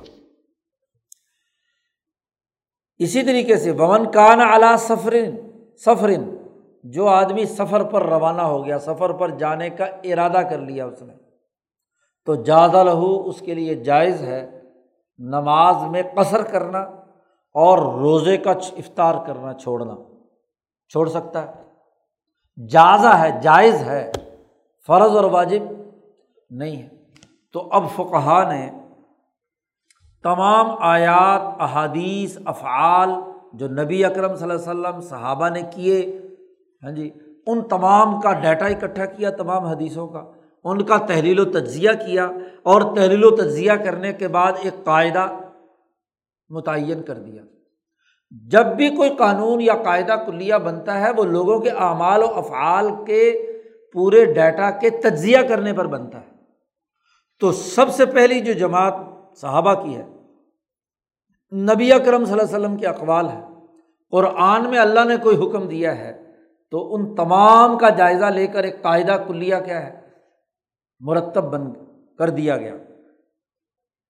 اسی طریقے سے ومن اراد صلاح جس نے ارادہ کیا نماز کا وکانہ محدثن اور وہ اسے حدث لاحق ہے، بے وضو ہے، تو واجب علیہ الوضو، اس پر واجب ہے کہ وہ وضو ضرور کرے، وضو کے بغیر نماز نہیں ہوگی، تو قاعدہ کلیہ بن گیا۔ تو اس طریقے سے یہ قواعد کلیہ، اب آپ دیکھیے کہ فقہ نے تو تقسیم کی تھی، علت، شرط، سبب، علامت۔ اس کی الگ الگ تقسیم کی تھی۔ شاہ صاحب نے ان تمام کو جمع کر کے قضیہ کلیہ، جو ان تمام ہاں جی کثرتوں کو ایک وحدت کے اندر جمع کر دے۔ تو علت بھی ہے، اس میں سبب بھی ہے، علامت بھی ہے، وغیرہ وغیرہ، ان تمام کو جمع کر کے ایک جامع قضیہ کلیہ شاہ صاحب نے اخذ کیا اور اس کو شاہ صاحب نے علت قرار دیا۔ اس علت کے لیے شاہ صاحب نے کہا کہ یہ ایک ایسی حالت ہے جو حالت مرکبہ جس میں کام کرنے والا جو فرد ہے، اس کی اہلیت اور استعداد بھی پیش نظر ہے۔ اور وہ جو کام کیا جانا جس حیت پر مطلوب ہے، وہ بھی پیش نظر ہے۔ دونوں کو شامل کر کے قاعدہ کلیہ مرتب اور مدون کیا گیا۔ شاہ صاحب کہتے ہیں، یہ جو قواعد کلیہ ہیں، ان کے کچھ فوائد ہیں۔ اور اس ضمن میں کچھ شاہ صاحب نے بیان، فوائد بیان کیے ہیں۔ وفی مثلی حاضہ ربما تسقط الصفات المعتبر فی اکثر العوامر و تو صفت اللہ بحا امتازہ بعض من الباز یہ علت سازی یا قواعد کلیہ مرتب کرتے وقت بسا اوقات ایسا ہوتا ہے کہ جو احکامات جاری کیے گئے ہیں عام طور پر، اس میں جو اصل صفات پیش نظر رکھی گئی تھیں، ان کا لحاظ نہیں رکھا جاتا ساقت کر دی جاتی ہے وہ ایک نمایاں ترین جو صفت ہے ان میں، بنیادی جو صفت ہوتی ہے، اس کو مخصوص کر لیا جاتا ہے۔ اور اس کی بنیاد پر اس علت کو متعین کیا جاتا ہے اور اس کو بھی علت قرار دے دیتے ہیں۔ مثلاً بعض کو کہا نے کہا کہ نماز کی علت وقت کا آنا ہے۔ یہ اصول فقہ میں ہمارے یہاں کتابوں میں بڑی بحث ہے۔ ہاں جی فقہ کے درمیان کہ نماز کی اصل علت کیا ہے؟ کیا ادراک وقت ہے؟ یعنی وقت کا آنا لازمی اور ضروری ہے۔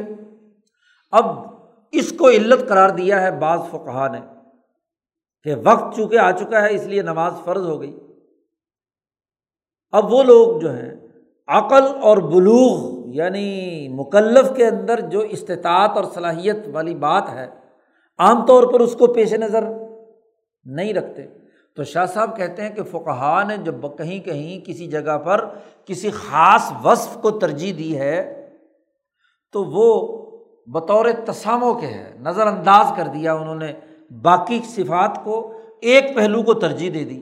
ورنہ یہ بات لازمی ہے علت کے لیے کہ اس میں وہ جو حالت مرکبہ ہے، وہ جو دونوں پہلو ہیں، کرنے والے میں یہ کرنے کی استعداد ہے، وہ بھی پیش نظر ہے۔ اسی طریقے سے، جیسے شاہ صاحب نے ابھی قانون بیان کیا نماز کے حوالے سے، کہ ادرا کا وقت سلاطن وہ عاقل و بالغن۔ لیکن عام طور پر فقہ وقت کے داخل ہونے کو ہی علت قرار دے دیتے ہیں۔ تو یہ تسامحن ہے۔ یہ ویسے ہی یعنی جو نمایاں ترین وصف ہے، اس کو بیان کر دیا ہے۔ باقی چیزیں ان کی اگرچہ پیش نظر ہوتی ہیں، لیکن اس کو ذکر نہیں کرتے۔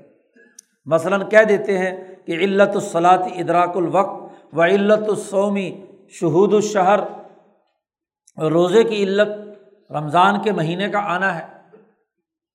تو یہ جو بعض فقہ نے یہ علتیں ایسے بیان کی ہیں، ان کے پیش نظر بھی وہی بات ہے جو ہم نے کہی ہے۔ لیکن وہ ایک نمایاں وصف کو بیان کر دیتے ہیں، بس۔ ایک یہ بات واضح کی شاہ صاحب نے۔ کیونکہ شاہ صاحب نے بڑی جامع تعریف کی تھی، تو یہاں سوال پیدا ہوتا تھا کہ کچھ فقہ نے جو اس طرح کی علتیں بیان کی ہیں، تو آپ کی تعریف کے تناظر میں تو وہ تو ناقص بنتی ہیں۔ تو شاہ صاحب نے کہا وہ تو انہوں نے ایک نمایاں بات کو انہوں نے واضح کر دیا، ورنہ اصولی طور پر قاعدہ کلیا وہ یہ جو ہم نے بیان کیا ایسے ہی بروبہ مایا جال شار الباز تلکل اوصاف دون بازن اثرن ایسے شارے جب کوئی نیا قانون نافذ نافذ کر رہے ہوتے ہیں، تو ان اوصاف میں سے کوئی ایک مؤثر ترین جو وصف ہوتا ہے، اس کو نمایاں حیثیت دے کر بیان کر دیتے ہیں۔ اس کا یہ مطلب نہیں ہے کہ وہ قاعدہ کلیہ سے مطلوب تمام چیزیں پیش نظر نہیں ہیں۔ کما جب وضا تاجیل الزکوٰۃ لسنتن او صنعتین لمم ملاکن نصاب جی سوال کیا گیا حضور صلی اللہ علیہ وسلم سے کہ کیا زکوٰۃ سال مکمل ہونے سے پہلے ادا کی جا سکتی ہے؟ ایک آدمی مالدار ہے۔ اس کے پاس نصاب موجود ہے۔ حضور کے چچا حضرت عباس نے حضور سے یہ سوال کیا کہ کیا سال ابھی گزرا نہیں ہے؟ تو سوال گزرنے سے پہلے میں زکوٰۃ ادا کر سکتا ہوں۔ انہوں میں کر سکتے ہیں۔ اب یہاں جو قاعدہ کلیا تھا، اس کے مطابق تو سال کا گزرنا لازمی تھا، تب زکوٰۃ واجب ہوئی۔ لیکن ملکیت نصاب کے ہونے پر بھی حضور نے زکوٰۃ کی ادائیگی کا حکم دے دیا کہ ضرور سال بھی گزر جائے گا اس پر۔ کیونکہ حضرت عباس مالدار تھے، تو مالداری کی وجہ سے انہیں یقین تھا کہ یہ سال بھر تک کیا ہے۔ ان کے پاس مال رہے گا تو کوئی مالدار آدمی قبل از وقت زکوٰۃ دے، تو کوئی حرج کی بات نہیں۔ اور خاص طور پر اس زکوٰۃ میں ہاں جی غریبوں کا جو فقراء کا فائدہ ہے، کہ غریبوں کو قبل از وقت ہاں جی ان کی ضروریات کی کفالت کے لیے ان کے سامنے ہاں جی ان کے مسائل حل ہو جائیں، تو حضور نے اجازت دے دی۔ دون ملم یب لکھ جو نصاب کا ہی مالک نہیں ہے۔ وہ اگر یہ کہے کہ میں مالک تو نہیں ہوں، مالدار تو نہیں ہوں، اور سال بھی نہیں گزرا، تو کیا میں زکوٰۃ ادا کر دوں؟ تو نہیں، وہ نہیں کر سکتا۔ وہ فرض زکوٰۃ وغیرہ نہیں ہے یعنی کسی قاعدے ضابطے کے تحت تو ہوگا نا، ملکیت تو کم از کم ہو۔ تو فقیر جب قاعدے اور ضابطے بناتے ہیں، تو ہر ایک کا حق سامنے رکھ کر قانون بنایا جاتا ہے۔ فیخص بازہ بسبب ولاخر و بشرط اس لیے کہیں وہ سبب و مسبب کی بحث کرتے ہیں اور کہیں شرط کی بنیاد پر کیا ہے، اس کی وضاحت کر دیتے ہیں۔ یہ گویا کہ شاہ صاحب نے ایک دوسرا فائدہ بیان کر دیا۔ جیسے یہ حضرت عباس کے اس معاملے میں ہے اور شرط کے حوالے سے کسی نے اس کو شرط کے طور پر قرار دے دیا کہ اب مالا کا نصاباً اس کو رکن بنیادی قرار دے دیا اور حالہ علیہ الحول جو ہے یعنی سال کا گزرنا، اس کو شرط قرار دے دیا۔ تو یہ تقسیم کی، لیکن قاعدہ کلیا قضیہ کلیا وہ ہے جو جامع طور پر شاہ صاحب پہلے کہتے ہیں، ہم نے پیچھے بیان کر دیا۔ ایک قسم وہ ہے جس میں مکلف کی حالت بھی اور وہ حیت جو طاری ہو رہی ہے، یہ دونوں چیزیں پیش نظر ہوتی ہیں۔ اور اس قسم کا تعلق علت کے اس طرح کے قواعد و ضوابط کا تعلق عام طور پر عبادات سے ہوتا ہے۔ دوسری قسم وہ ہے، قسم یو تبرفی حال ما یقا علیہ الفعل او یولا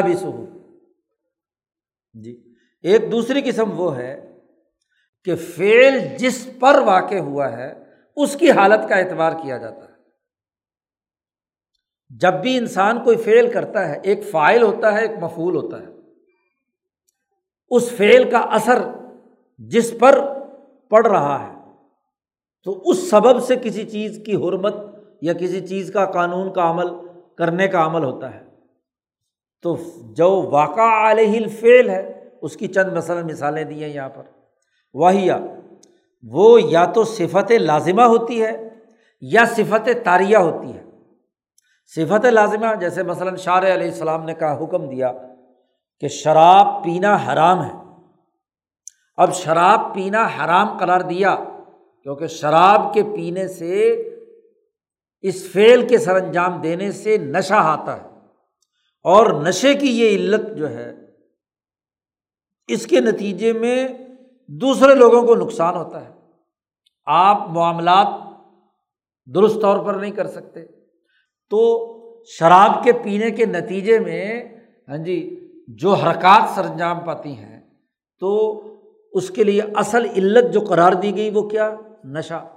کہ اس کام کے کرنے کے جو اثرات مرتب ہوئے ہیں، وہ جہاں جہاں بھی پائے جائیں گے۔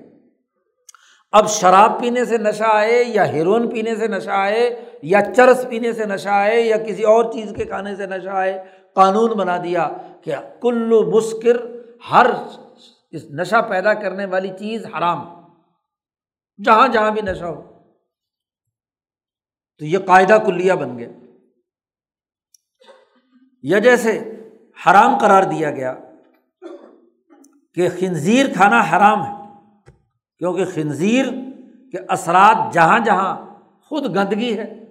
تو یہ علت گندگی رجس قرآن نے کہا فنہا رج سن شراب کو بھی اور خنزیر کے لیے بھی۔ یہ رجس ہے، اس لیے حرام۔ تو جہاں بھی یہ جسم میں جائے گا تو جا کر وہی تمام تغیرات بے حیائی کے ہاں جی خرابی کے جسم کو فساد مچانے والے وہ ضرور پیدا کرے گا۔ ایسے ہی حرام قرار دیا گیا، ہر وہ درندہ جو نوچ کر کھاتا ہے ہاں جی ہر وہ درندہ جو نوچ کر کھاتا ہے، خواہ وہ پرندہ ہی کیوں نہ ہو، ناخن تیز ہوتے ہیں اور وہ چیر پھاڑ کر چیزوں کو کھاتا ہے۔ تو ہر وہ پرندہ جو چیرنے پھاڑنے والا ہے یا ہر وہ درندہ جانوروں میں سے جو چیرنے پھاڑنے والا ہے، وہ تمام کے تمام حرام قرار دیے گئے، اس لیے کہ ان میں درندگی کی علت پائی جاتی ہے۔ اور درندگی بہت بڑا جرم ہے، خرابی کی بات ہے۔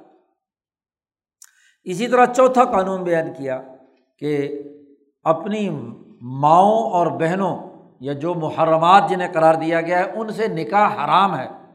اس لیے کہ قرابت، بہت قریبی قرابت پائی جاتی ہے۔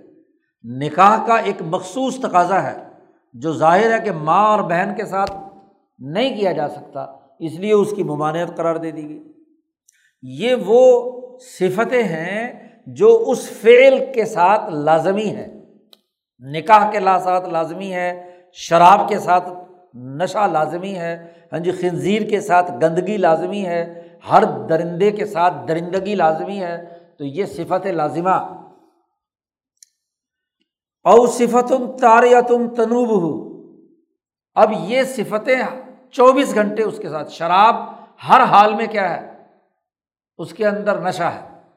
اگر شراب ہے تو نشہ ضرور ہے۔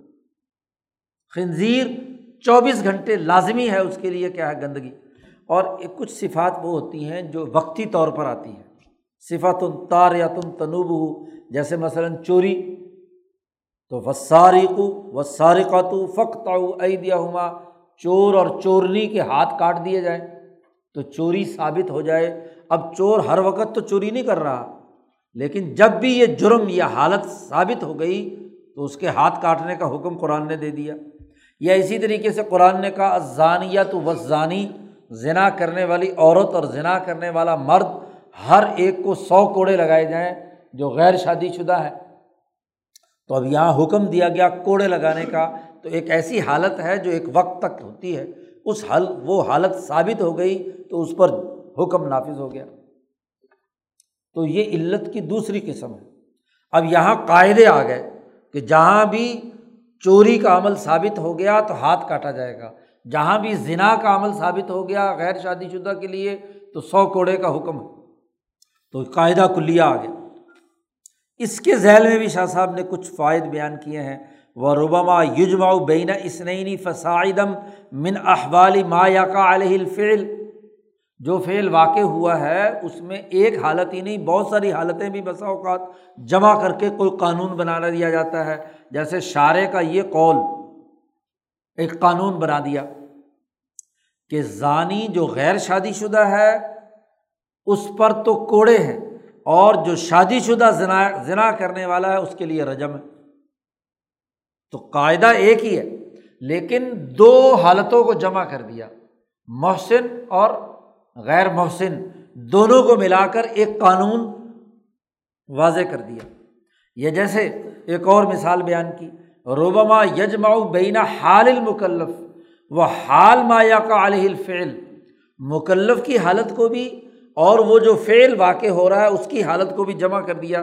مثلاً ایک مثال، ایک اور قاعدے کلیے کی مثال دی کہ ریشم اور سونا امت کے مردوں پر حرام ہے، عورتوں پر حلال ہے۔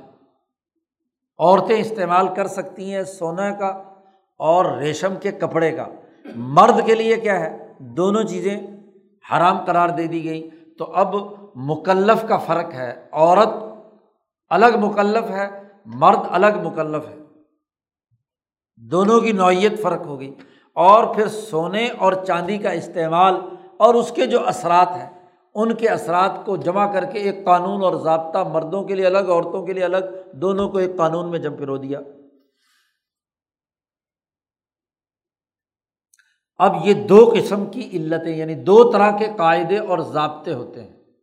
مکلفین کا احوال اور ان کی حیت جو وقت گزرنے کے ساتھ ساتھ ہوتی رہتی ہے اور جو جس پر فعل واقع ہوا وہ اور اس سے متعلقات کی بنیاد پر ایک قضیہ کلیہ، قاعدہ کلیہ مرتب کر دیا جائے۔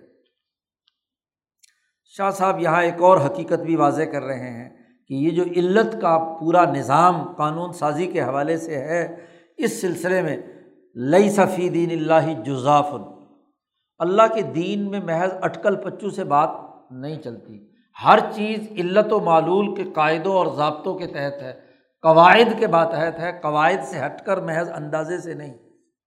تو فلاح تعلق الرضا و سخت بتلکل افعال اللہ بصبن اللہ بھی جب کسی فعل پر راضی یا ناراض ہوتا ہے تو اس کا بھی کوئی نہ کوئی سبب ہوتا ہے۔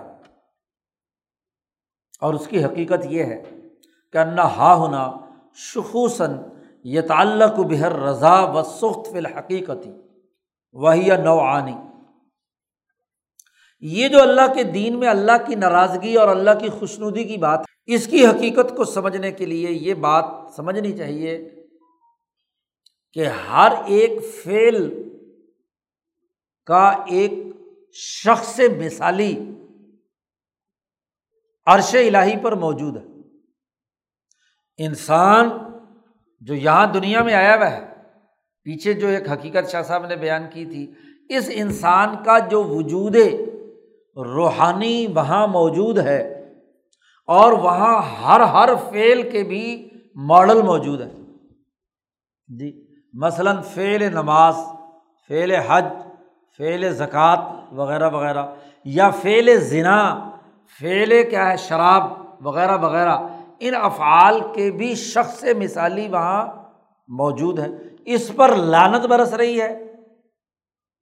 اور ان افعال کے اوپر کیا ہے، رحمت اور رضامندی برس رہی ہے۔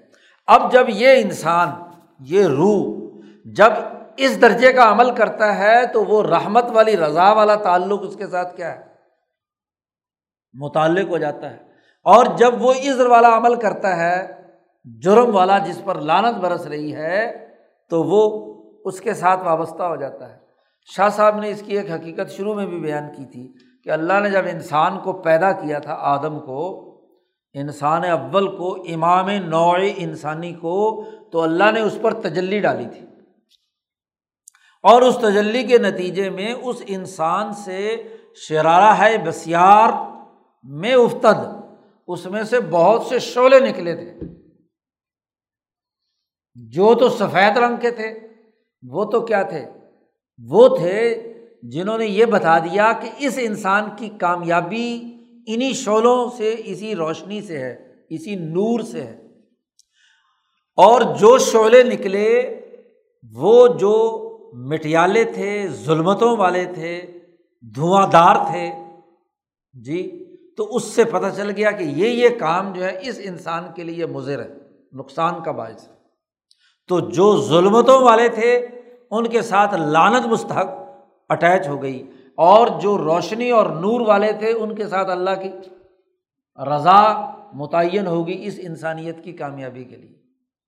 ہاں جی اس کو آج کل تو یہ جو دل والے ڈاکٹر ایک ٹیسٹ کرتے ہیں نا ہاں جی وہ پورے جسم کی رگوں کا وہ اسکرین پر پورا جسم نظر آ رہا ہوتا ہے، وہ کوئی مادہ جسم میں ڈالتے ہیں، سیال جی تو اس کے ذریعے سے کیا ہے، وہ کہیں بھی بلاکیج ہوتی ہے، تو اس کو بھی وہ نمایاں کر دیتا ہے۔ اور جہاں جہاں صحیح دوران خون ہو رہا ہے، تو اس کو بھی نمایاں کر دیتا ہے۔ اسی سے پتہ چلتا ہے کہ دل کے کتنے وال بند ہیں اور کتنے کھلے ہوئے ہیں۔ تو جہاں جہاں بلاکیج تھی، اللہ میاں نے جب ایکس رے کیا اس انسان کا تو جہاں جہاں خرابیاں آ رہی تھیں، ان کو تمام کو کیا ہے؟ ہاں جی ختم کیا، ناراضگی کا اظہار کیا اور جہاں جہاں نورانیت اور روشنی تھی اس سے۔ تو یہ جتنے بھی اعمال ہیں ان ہاہنا شخوصاً یہ تعلق بحا اور رضا و سخت فی الحقیقتی اور اس کی بھی دو قسمیں ہیں۔ کچھ چیزیں اچھی اور بری ہوتی ہیں حکمت البری والاسم کے تناظر میں۔ احد ہما شخص البری و شخص الاسمی یا بل ارتفاقات و اضاعتہ انسانوں کے لیے سہولتوں، اس میں رضائے خدا بندی اور جو انسانی سہولتوں کو ختم کرنے والے ہیں، اس پر اللہ کی ناراضگی۔ وما یحز و حزب ظالی کا یا جو اس کے نقش قدم پر ہوں، اس کے مطابق ہوں۔ یعنی ارتفاقات سے ان کا تعلق ہو یا بر اور اسم سے ان کا تعلق ہو۔ تو حکمت البری والاسم کے تناظر میں اور اس کی تفصیلی فہرست شاہ صاحب پیچھے مبحث البر والاسم میں بیان کر چکے کہ بر کی بنیادی تفصیلی فہرست کیا ہے، اصول البر کیا ہے اور اصول الاسم کیا ہے دونوں وہاں بیان کر چکے ہیں۔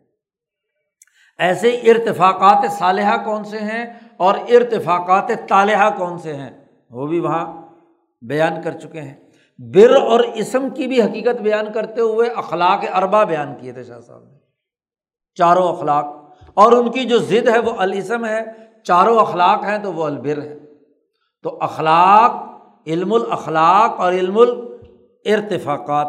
تو جو شخص مثالی حقیقت میں جن سے رضائے خدا بندی یا ناراضگی خدا بندی ان کے ساتھ جڑی ہوئی ہے، وہ یا تو ارتفاقات اور اخلاق کے دائرے کے ہیں۔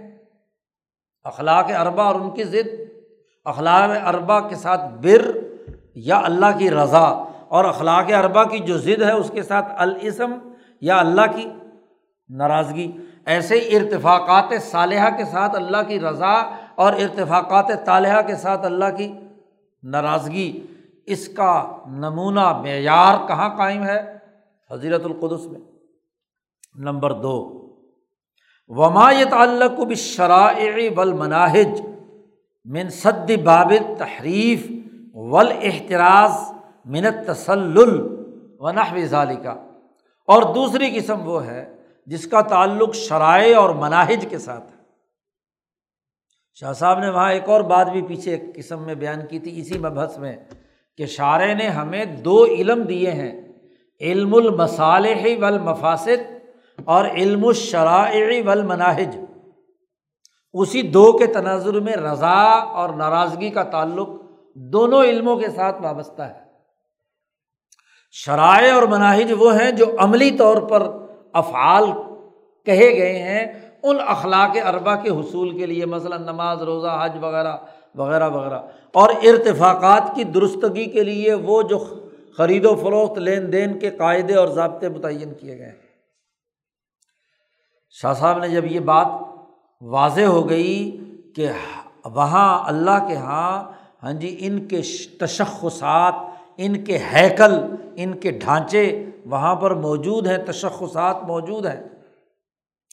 ولہا محال و لوازم یہ تعلقان بحا بالعرض و یون صبان الحا توسعن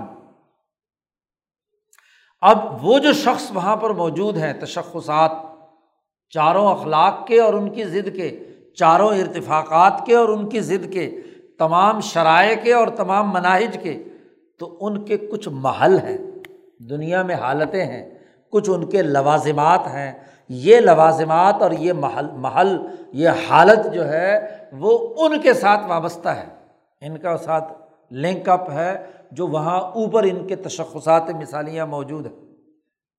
اور ان کی طرف ان کی نسبت اور تعلق پایا جاتا ہے۔ اوپر رضا اور ہاں جی اسی طریقے سے ناراضگی کا۔ اس کی مثال دی مثلاً۔ شاہ صاحب نے اس کی کچھ نظائر دیے ہیں۔ دو مثالیں یہاں پر بیان کی ہیں۔ عام زندگی میں جو استعمال ہوتی ہیں۔ شاہ صاحب نے کہا اس کی نظیر وہی ہے کہ جو کہا جاتا ہے کہ کیا کہہ دیتے ہیں کہ شفا کی علت اور سبب دوا کا کھانا ہے۔ ڈاکٹر لوگ کہتے ہیں گولی کھاؤ گے تو شفا یاب ہو جاؤ گے۔ حالانکہ گولی کا براہ راست شفا کے ساتھ کوئی تعلق نہیں ہے۔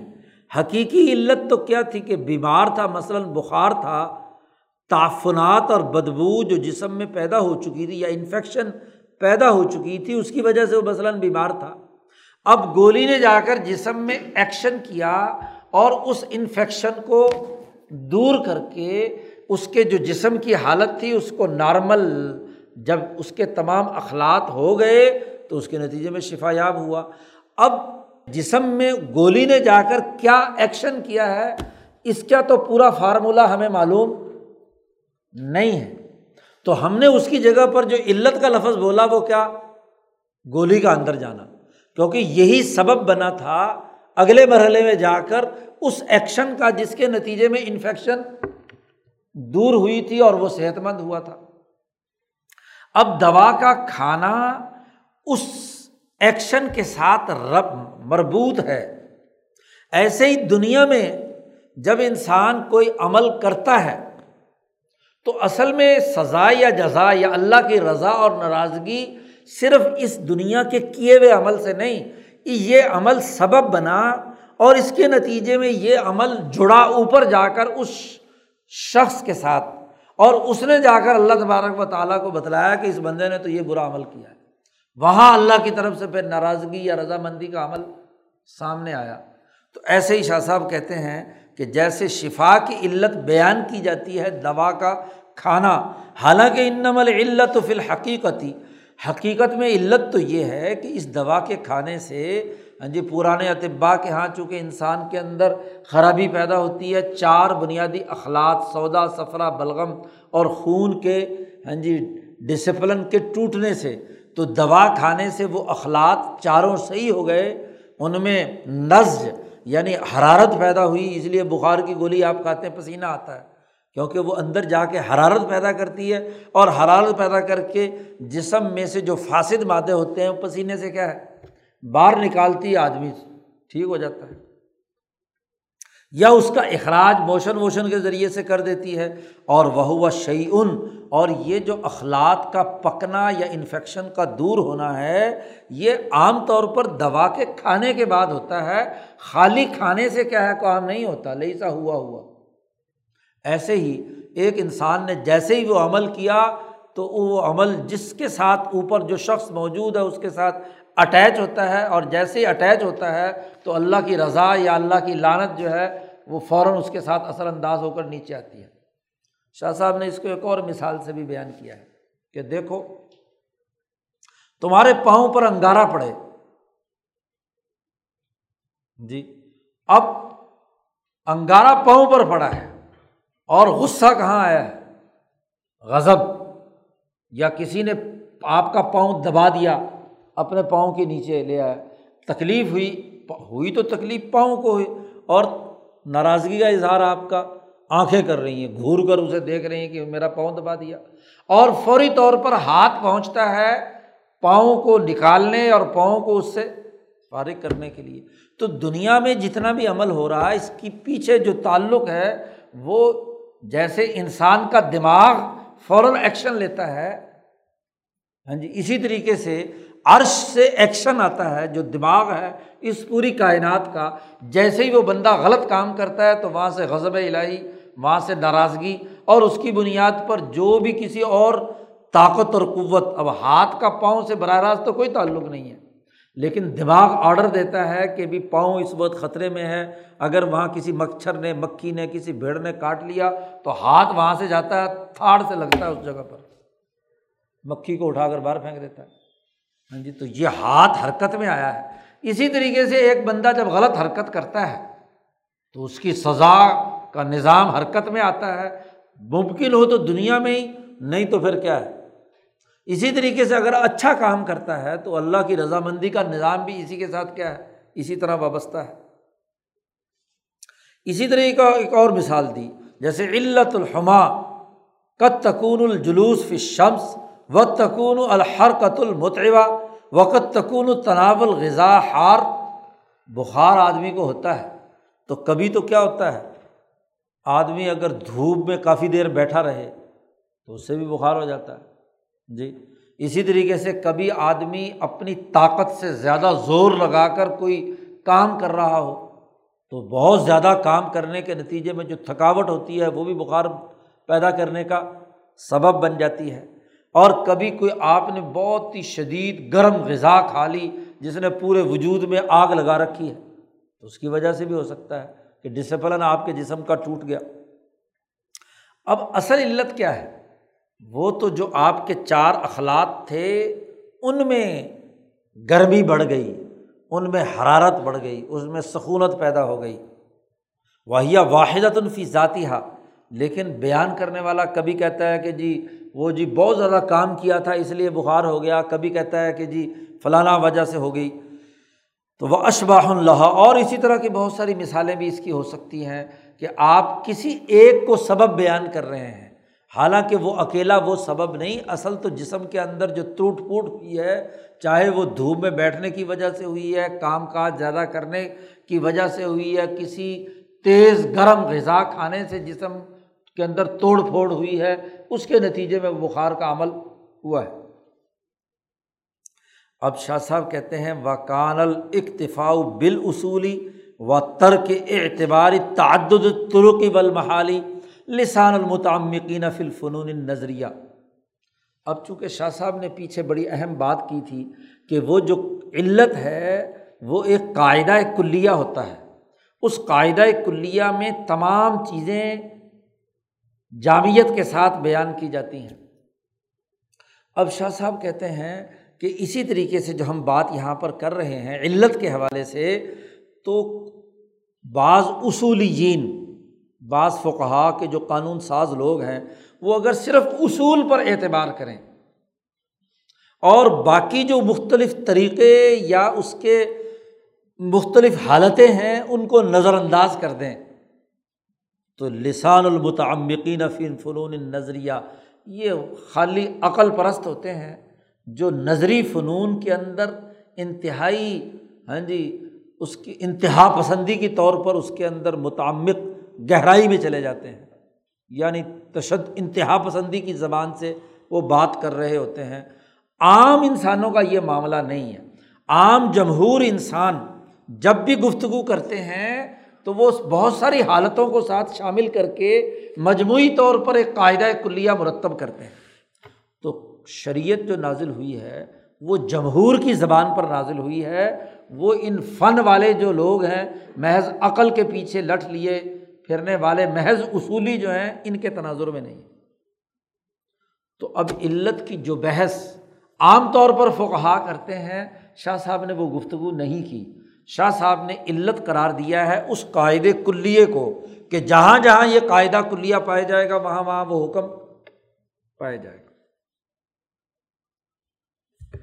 پھر شاہ صاحب نے یہ بات بھی واضح کی ہے کہ یجب و یقون علت الحکم صفت یا رف جمہور کسی حکم کی علت، جسی قاعدہ کلیہ میں آپ جو بیان کر رہے ہیں وہ ایسی صفت پر مشتمل ہونی چاہیے جس کو جمہور انسان جانتے ہوں۔ اور اس کی حقیقت لوگوں پر مخفی نہ ہو۔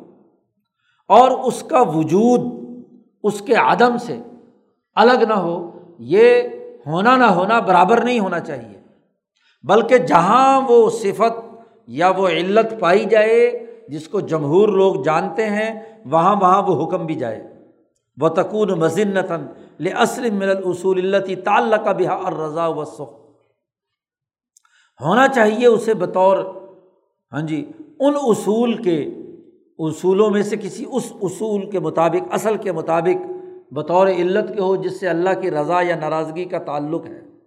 اما لکونیہ مفضیت نہیں یا یہ کہ اس صفت کے کرنے سے وہ صحیح یا غلط کام ہونا ہے۔ او مجاور اللہ یا یہ کہ وہ اس کے قریب واقع ہونے کی وجہ سے اس صفت سے وہ حکم ضرور ثابت ہونا ہے وہ ناوی ظالی کا جیسے مثلاً مثال دی، کشرب الخمری مثلاً شراب کی حرمت بیان کی گئی ہے۔ تو شراب پینا، یہ سب لوگ جانتے ہیں کہ یہ ایسے مفاصد کا سبب بنتا ہے، یہ علت بنتی ہے بہت سارے فساد پیدا کرنے کی۔ ہوش و آواز گم ہو جاتے ہیں۔ ہاں جی عام نارمل انسان کے طور پر کام نہیں کر رہا ہوتا۔ یہ تعلق کو بےحد سخت اس کے ساتھ اللہ کی ناراضگی متعلق ہے۔ کیا؟ کہ اس کے ذریعے سے صفت احسان ختم ہو جاتی ہے۔ وہ نماز کی حالت میں ہی شراب پینے والے کچھ لوگ تھے جنہوں نے کچھ سے کچھ آیت پڑھنی شروع کر دی۔ اللہ کے ساتھ شریک ٹھہرانا شروع کر دیا، جس پر شراب کی حرمت کی آیات نازل ہوئیں۔ ایسے ہی شراب کے نتیجے میں انسان پر اتنی بہیمیت غالب آتی ہے کہ وہ اس زمین پر رہنے کو ہی پسند کرتا ہے۔ یہاں کی خواہشات، حیوانی اور ہاں جی طبی خصوصیات اس پر غالب آ جاتی ہیں۔ ایسے ہی شراب پینے کا ایک اور بھی نقصان ہے کہ افساد و نظام المدینتی ول منزل گھریلو نظام اور ملکی نظام بھی تباہ و برباد ہوتا ہے۔ جی گھریلو نظام تباہ و برباد ہوتا ہے کہ سارے وسائل شراب کے نشے پر اڑ جاتے ہیں۔ پچھلے دنوں آپ نے ہاں جی سنا ہوگا، ہریانے کی عورتوں نے جلوس نکالا اپنے مردوں کے خلاف۔ کہ یہ مزدور جو ہے سارا دن مزدوری کرتے ہیں، اس کی جا کر شرام کو شراب پی کر پڑ جاتے ہیں، گھر کا خرچہ پانی نہیں دیتے۔ تو ایک حکومت بنی ان عورتوں کے احتجاج پر اور انہوں نے جس حکومت کو منتخب کیا کہ شراب پر پابندی لگائی جائے۔ چنانچہ جیسے ہی ان کا چیف منسٹر بنا، اس نے پہلا حکم جاری کیا کہ ہریانہ کے اندر کوئی آدمی شراب نہیں پیے گا۔ تو اب گھریلو نظام تباہ و برباد ہو رہا تھا تو عورتوں نے جلوس نکال کر مردوں پر شراب کی پابندی کا حکم لگوایا۔ وکان لازم اللہ غالباً۔ اور عام طور پر شراب پینے سے یہی ہوتا ہے اللہ ماشاء اللہ کوئی کہے کہ جی مجھے نشہ اتنا نہیں چڑھتا۔ فتوجہ المنا نو الخمر۔ تو گویا کہ منع کر دیا کہ شراب پینا ممنوع ہے۔ اب اس کے بہت سارے مفاصد تھے۔ ان تمام کو سامنے رکھ کر ہاں جی اس کو حرام قرار دیا گیا۔ اب شراب کی حرمت کی جو علت ہے، وہ ایسی ہے جس کو جمہور انسان جانتے اور سمجھتے ہیں۔ اس لیے شراب ممنوع قرار دی گئی۔ ایک اور بات شاہ صاحب نے علت کے تناظر میں بیان کی ہے کہ ہر علت میں جو وصف ہے، وہ قابل ترجیح ہونا چاہیے، جس کو آپ ایک تو جمہور اس کو مانتے ہوں، سمجھتے ہوں۔ اور دوسرا یہ ہے کہ جتنے بھی اوصاف آپ نے ڈیٹا جمع کیا، اس میں ایک وصف یہ بھی پایا جاتا ہے، یہ صفت بھی پائی جاتی ہے، یہ صفت بھی پائی جاتی ہے۔ تو جس صفت کو آپ علت بنا رہے ہیں، وہ ترجیح والی ہونی راج ہونی چاہیے۔ غالب ہوگی تو تب تو وہ علت صحیح ہوگی۔ اور اگر غالب نہیں ہے، مغلوب صفات ہیں، ان کو آپ نے بنا دیا تو وہ بھی درست نہیں ہے۔ شاہ صاحب کہتے ہیں ویزاکان لشعین لوازم و ترک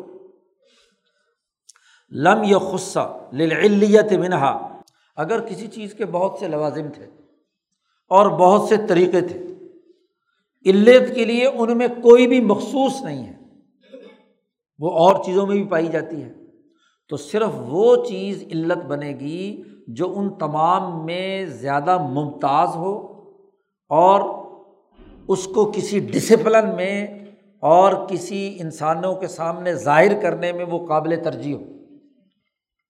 اومن جہت لزوم الاصلی، یا اصل قاعدے اور ضابطے کے لازم کرنے کے پہلو سے اس کو ترجیح دی جائے گی، وغیرہ وغیرہ۔ جیسے مثلاً، رخصت القصری ول افطاری ادیرت علی سفری ول مرض مثلاً نماز سفر میں ہاں جی آدھی قصر کرنے کا حکم دیا گیا ہے، یا روزے کا افطار کرنے کا حکم دیا گیا ہے، تو اس کی علت کیا ہے؟ سفر۔ جی۔ سفر اس کی علت ہے۔ اور اسی طریقے سے افطار کی اجازت دی گئی ہے، روزہ کھولنے کی اجازت کی گئی ہے مریض کو ایسا مرض جس سے جان کا خطرہ لاحق ہو، تو اس کے لیے کیا ہے کہ وہ روزہ کھول سکتا ہے مثلاً۔ اب دیکھو، یہاں صرف سفر ہی تو علت نہیں۔ دورا سائر مزنات الحرج۔ اگر حرج کی یا تکلیف کی بات کی جائے تو کیا ہے؟ لن الاقصاب شاقہ کل فلاحتی ولحدادتی و ان کا نا یلزم الحرج لاکن مخلت البتا آپ یہ کہیں کہ جی سفر کی مشقت پر تو آپ قصر کی اجازت دیتے ہیں لیکن یہ جو لوہار لوہے کے سامنے چوبیس بارہ گھنٹے آٹھ گھنٹے کھڑے ہو کر آگ کے پسینے کا سامنا کرتا ہے آگ جل رہی ہوتی ہے، ہتھوڑے سے وہ پکا رہا ہوتا ہے، پھر اس کو کیا بنا رہا ہوتا ہے۔ یا کاشتکار جو ٹھیک گرمی کے اندر ہل چلا رہا ہے، بڑی مشقت انگیز عمل کرتا ہے ہل چلاتا ہے، گوڈی کرتا ہے، پانی لگاتا ہے، بڑی محنت کا، فلاح کسے کہتے ہیں، زراعت کو، کاشتکاری کو۔ تو کاشتکاری کا عمل کوئی آدمی کر رہا ہے یا اسی طریقے سے کوئی آدمی لوہے کا کام ہاں جی جہاں ہر وقت آگ کے سامنے کھڑا ہونا ہے، تو بڑا مشقت انگیز عمل ہے۔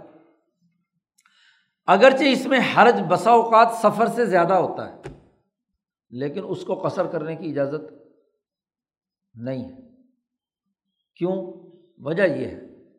لاکن مخلت البتا اب لوہار کا تو روز کا کام ہے۔ سفر تو کبھی کبھی ہوتا ہے نا۔ اس کا تو روز کا کام ہے۔ اگر وہ نہ کرے تو اس کی معاشی حالت درست نہیں ہو سکتی۔ کاشتکار اگر کاشتکاری کی محنت مشقت نہ کرے تو رزق حاصل تو رزق تو اس کو لازمی ہر حال میں حاصل کرنا ہے۔ تو اس کا مطلب یہ ہوا کہ اس رزق کے ساتھ ہمہ وقتی کیا ہے، اسے کیا ہے؟ قصر کرنا ہے۔ سفر تو ایک مخصوص مدت کے لیے ہے۔ آدمی بلا وجہ تو سفر نہیں کر رہا ہوتا، کوئی مجبوری ہوتی ہے تو کرتا ہے، پھر واپس اپنے گھر آ جاتا ہے۔ تو یہ تو ایک عارضی کام ہے۔ اور یہ جو ہے، روز کا کام ہے۔ تو اگر ہم مشقت کو علت بنائیں کہ جہاں جہاں مشقت پائی جائے گی، وہاں نماز آدھی ہوگی، تو پھر تو کوئی بھی آدمی پوری نہیں پڑے گا۔ کوئی نہ کوئی کسی نہ کسی مشقت میں تو ہے۔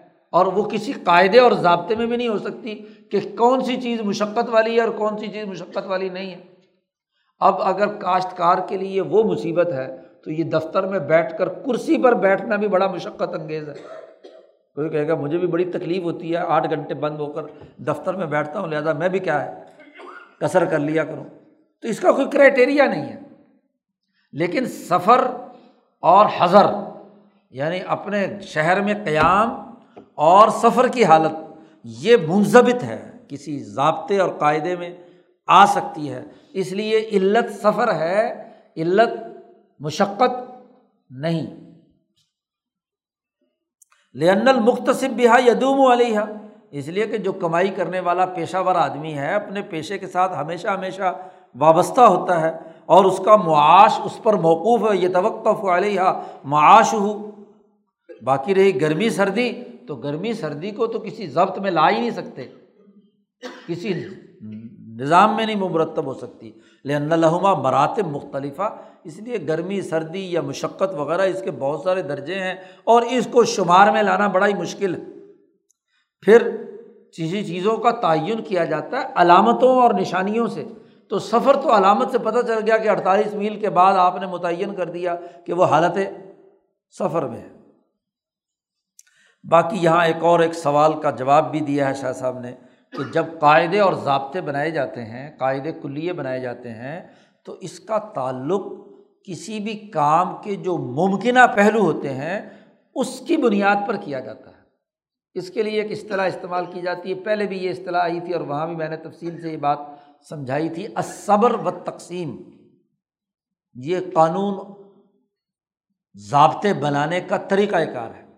جب بھی آپ کسی سلسلے سے کوئی قاعدے بنانا چاہتے ہیں، تو اس کام سے متعلقہ جتنے بھی ممکنہ پہلو ہوں، انہیں نوٹ کر لیں۔ یہ بھی ہو سکتا ہے، یہ بھی ہو سکتا ہے، یہ بھی ہو سکتا ہے، یہ بھی ہو سکتا ہے، یہ بھی چار پانچ چھ آٹھ دس جتنے بھی ممکنہ پہلو ہو سکتے ہیں، وہ آپ اس کو نوٹ کریں۔ پھر دیکھیں کہ ان میں سے جو ممکنہ پہلو ہیں، ان میں سے کون کون سا واقعتاً کیا ہے، علت بن سکتے ہیں یا سبب بن سکتے ہیں یا اس کام میں پیش نظر ہیں۔ تو آپ دیکھتے ہیں کہ آپ نے سوچا کہ یہ اس ممکنہ پہلو کیا اس حکم سے ریلیٹڈ ہے۔ نہیں ہے تو کراس لگا دیا، دوسرے پہ کراس، تیسرے پہ کراس، چوتھے پہ کراس۔ جس پر کامل طور پر وہ ہے اور وہ یقیناً کیا ہوگا؟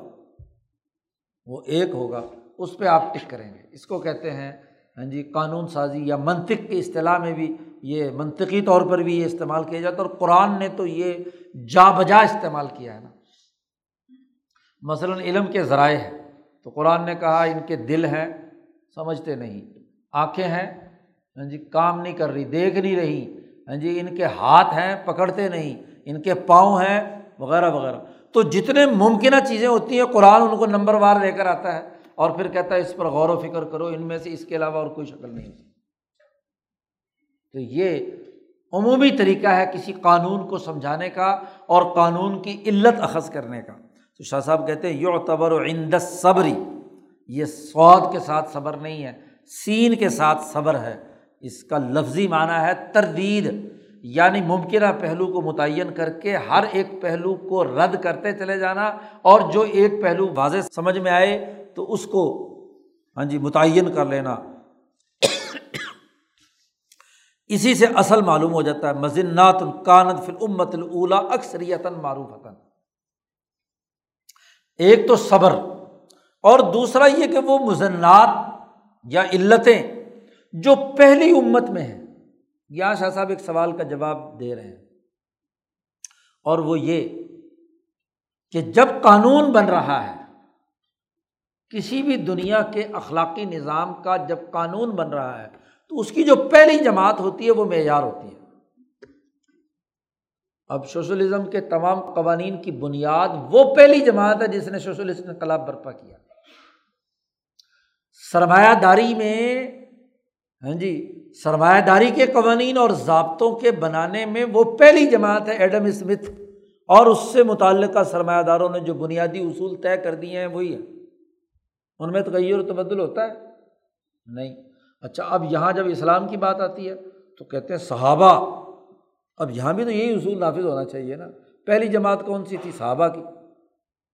اس انقلاب کا جو بنیادی برپا کرنے والے ہیں کون؟ محمد صلی اللہ علیہ وسلم اور ان کی پہلی جماعت۔ اس زمانے میں کیا تھا؟ مثلاً زکوٰۃ ڈھائی فیصد۔ تو یہ اس زمانے کی امت کے تناظر میں قاعدہ کلیہ ضابطہ بن گیا، علت بن گئی۔ مثلاً سفر کی بنیاد پر قصر۔ یہ اس امت اولا کے تناظر میں کیا ہے؟ کہ وہاں وہ اڑتالیس میل کا یا تین دن کا سفر جو تھا، مشقت انگیز تھا، اس مشقت انگیز کی بنیاد پر قصر کے لیے اڑتالیس میل متعین ہو گئے۔ اب اگر آپ نے یہاں جہاز بنا لیا ہے یا ریل بنا لی ہے تو اس سے کیا فرق پڑتا ہے؟ بنیادی قانون اور ضابطہ تو ڈسپلن تو نہیں بدل سکتا۔ کانت فل امت الا اکثر یا معروف وکانت سفر عمر مرض سفر اور مرض ایسی حالت میں کہ لا یشتبی علی الامروفی ماں اس زمانے میں ایسی حالت میں تھا کہ اس پر کسی قسم کا کوئی اشتباہ وہاں نہیں پایا جاتا تھا۔ وہ انکان الوم بعض الاشتباہ انقراض العرب الاول آج کے دور میں کسی کو اگر شبہ پیدا ہو اور وہ بھی اس لیے ہو کہ عرب اول ختم ہو چکے ہیں۔ اور پھر احتمالات لوگوں نے، منطقی لوگوں نے ہاں جی فلسفہ یونان و ایران و توران کے نتیجے میں جو انتہا پسندانہ احتمالات اور خیالات نکالنے شروع کر دیے ہیں۔ یہاں تک کہ لوگوں کا جو اصل فقہی اور قانونی ذوق ہے، وہ خراب ہو چکا ہے۔ وہ ذوق جو خالص عربوں کا ذوق تھا، جن پر اجمیوں یا کیسر و کسرا کی تعیش پسندانہ زندگی کا کوئی اثر نہیں تھا، تو بیار وہ ہوں گے۔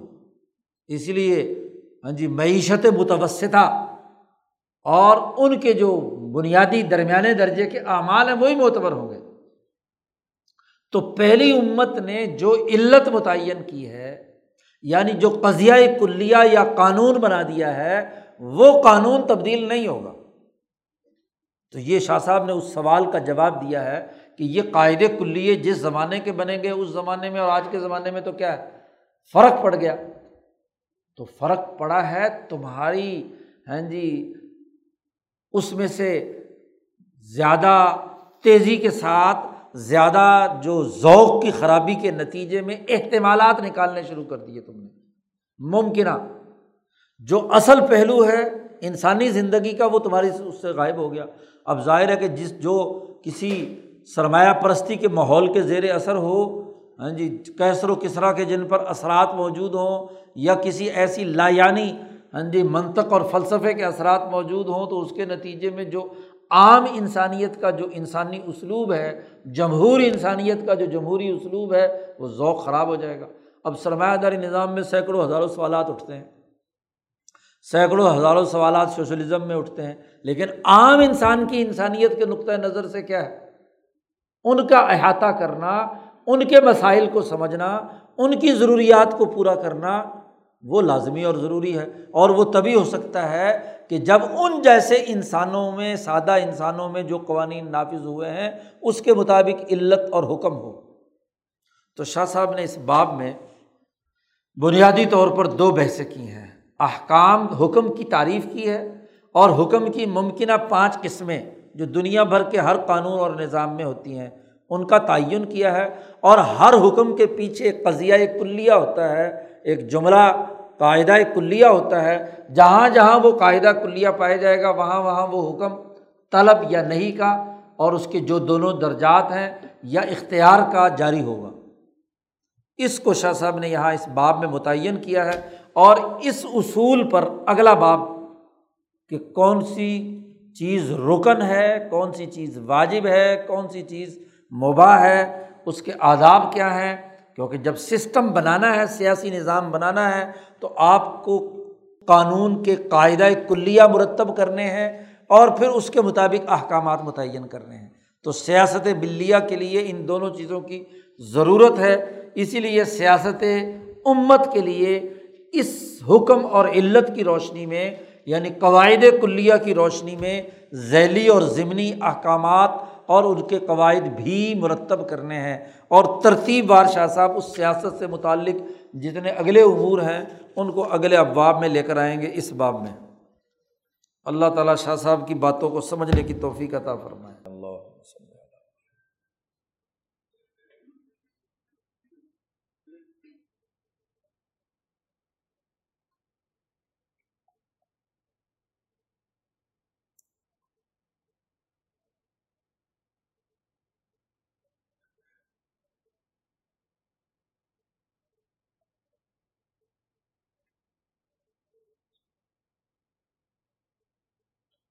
اجمائی